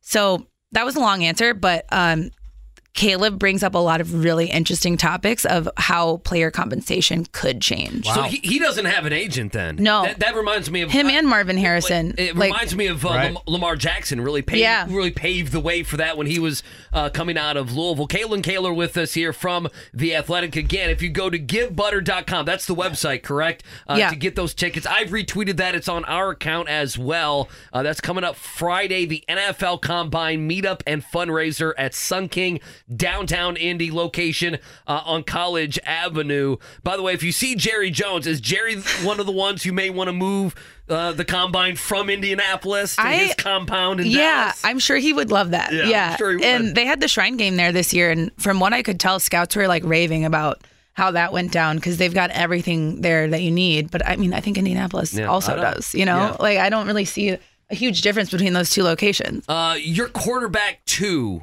is who right now after uh, after Caleb? What do you think? I think it's Drake May. Okay. Um, I think a lot of people really like him. Um, you know, I don't think the Bear. I don't think the Bears can draft him simply because he's a U N C quarterback again. And you know, that's a terrible. Yeah. That's a terrible. Yeah. yeah, that's terrible logic. But I do think like they just can't go there. So um, yeah, I would. I think it's Drake May. Um, it'll be interesting. You know, I don't know. Did they? I don't know. Did a report come out if Drake is going to be throwing? I saw Jaden. Because Jaden's not. I, Yeah, Jaden said they said he wasn't. I don't remember if I've I, seen it. I did. I did see Bo Nix and Michael Penix Junior They were. We're, we're both going to throw yeah. and work out and do yeah, a bunch of stuff this week. I haven't seen Drake May specifically. And the Marvin Harrison Junior one is interesting as well. He has, and Albert Breer had this today. And you mentioned Albert Breer is going to be at the yep, event coming up Friday there. night. Marvin Harrison Junior is not training for the combine or his pro day. He is strictly training for the football season for next year. I think you hear from a lot of these guys this week. Your first three or four months post college football season, you're training for a decathlon. Yeah. You're training for a track meet. You aren't training for a football season. And so Marvin Harrison Junior said, no, I'm not even going to work out at the combine. I And again, you have to have Marvin Harrison Junior's resume to be able to totally. do this.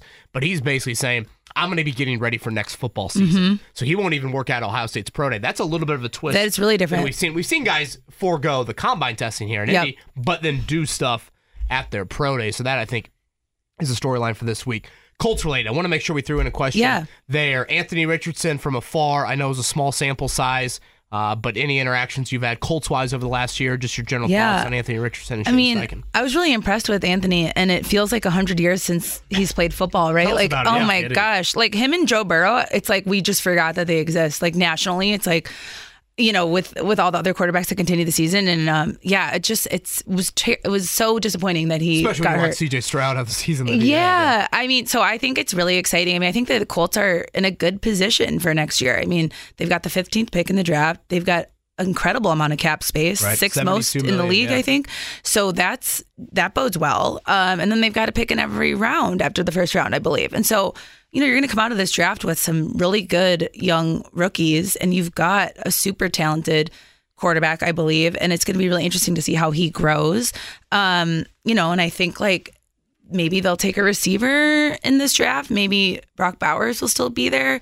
I don't know if he will be at fifteen, but, like, that would be a really interesting pick. And even if he's not, like, this is a great receiver draft. We say this every year, but it actually, it really is. Like, even if the top three guys are gone, you've got another L S U receiver, um, Brian Thomas, who should still be there. So I think they're in a great position for next season.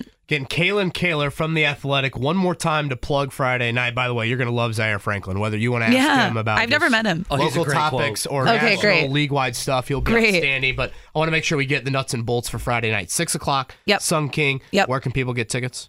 Um, give butter dot com. Uh, we will tweet that link out. I'll tweet it out. I haven't no. tweeted it out yet. It's in Peter's column as well. Um, but yeah, we'll all be tweeting that out this week. And I think it, probably if you just Googled it as well, it would come up. Um, yeah, hope to see you guys there. And again, a little rundown on other guests besides Zaire. Um, Albert Breer, Nikki Javala of the Washington Post, Pat Finley of the Sun-Times, Brandon Kristol of Denver Radio. Um, I think Ben Solak of The Ringer is going to be there. He's awesome with his Twitter cut-ups and um, film analysis. Um, myself, and then honestly, there's probably going to be a few more reporters there as well because it's a long week and people want to hang out on the end of the week on Friday. Friday night, Sun King, six o'clock. Yeah. There aren't many places better than that in Indianapolis. Kalyn, thanks for stopping in studio. Hope uh, Thanks Indy for having me. Well. Thank you. Again, Kalyn Kahler right there from The Athletic. We'll make sure to tweet out that link. Pacers, Raptors tonight, seven o'clock. Our coverage will begin at six thirty. Five and a half point favorite in that one. I U, Wisconsin tomorrow.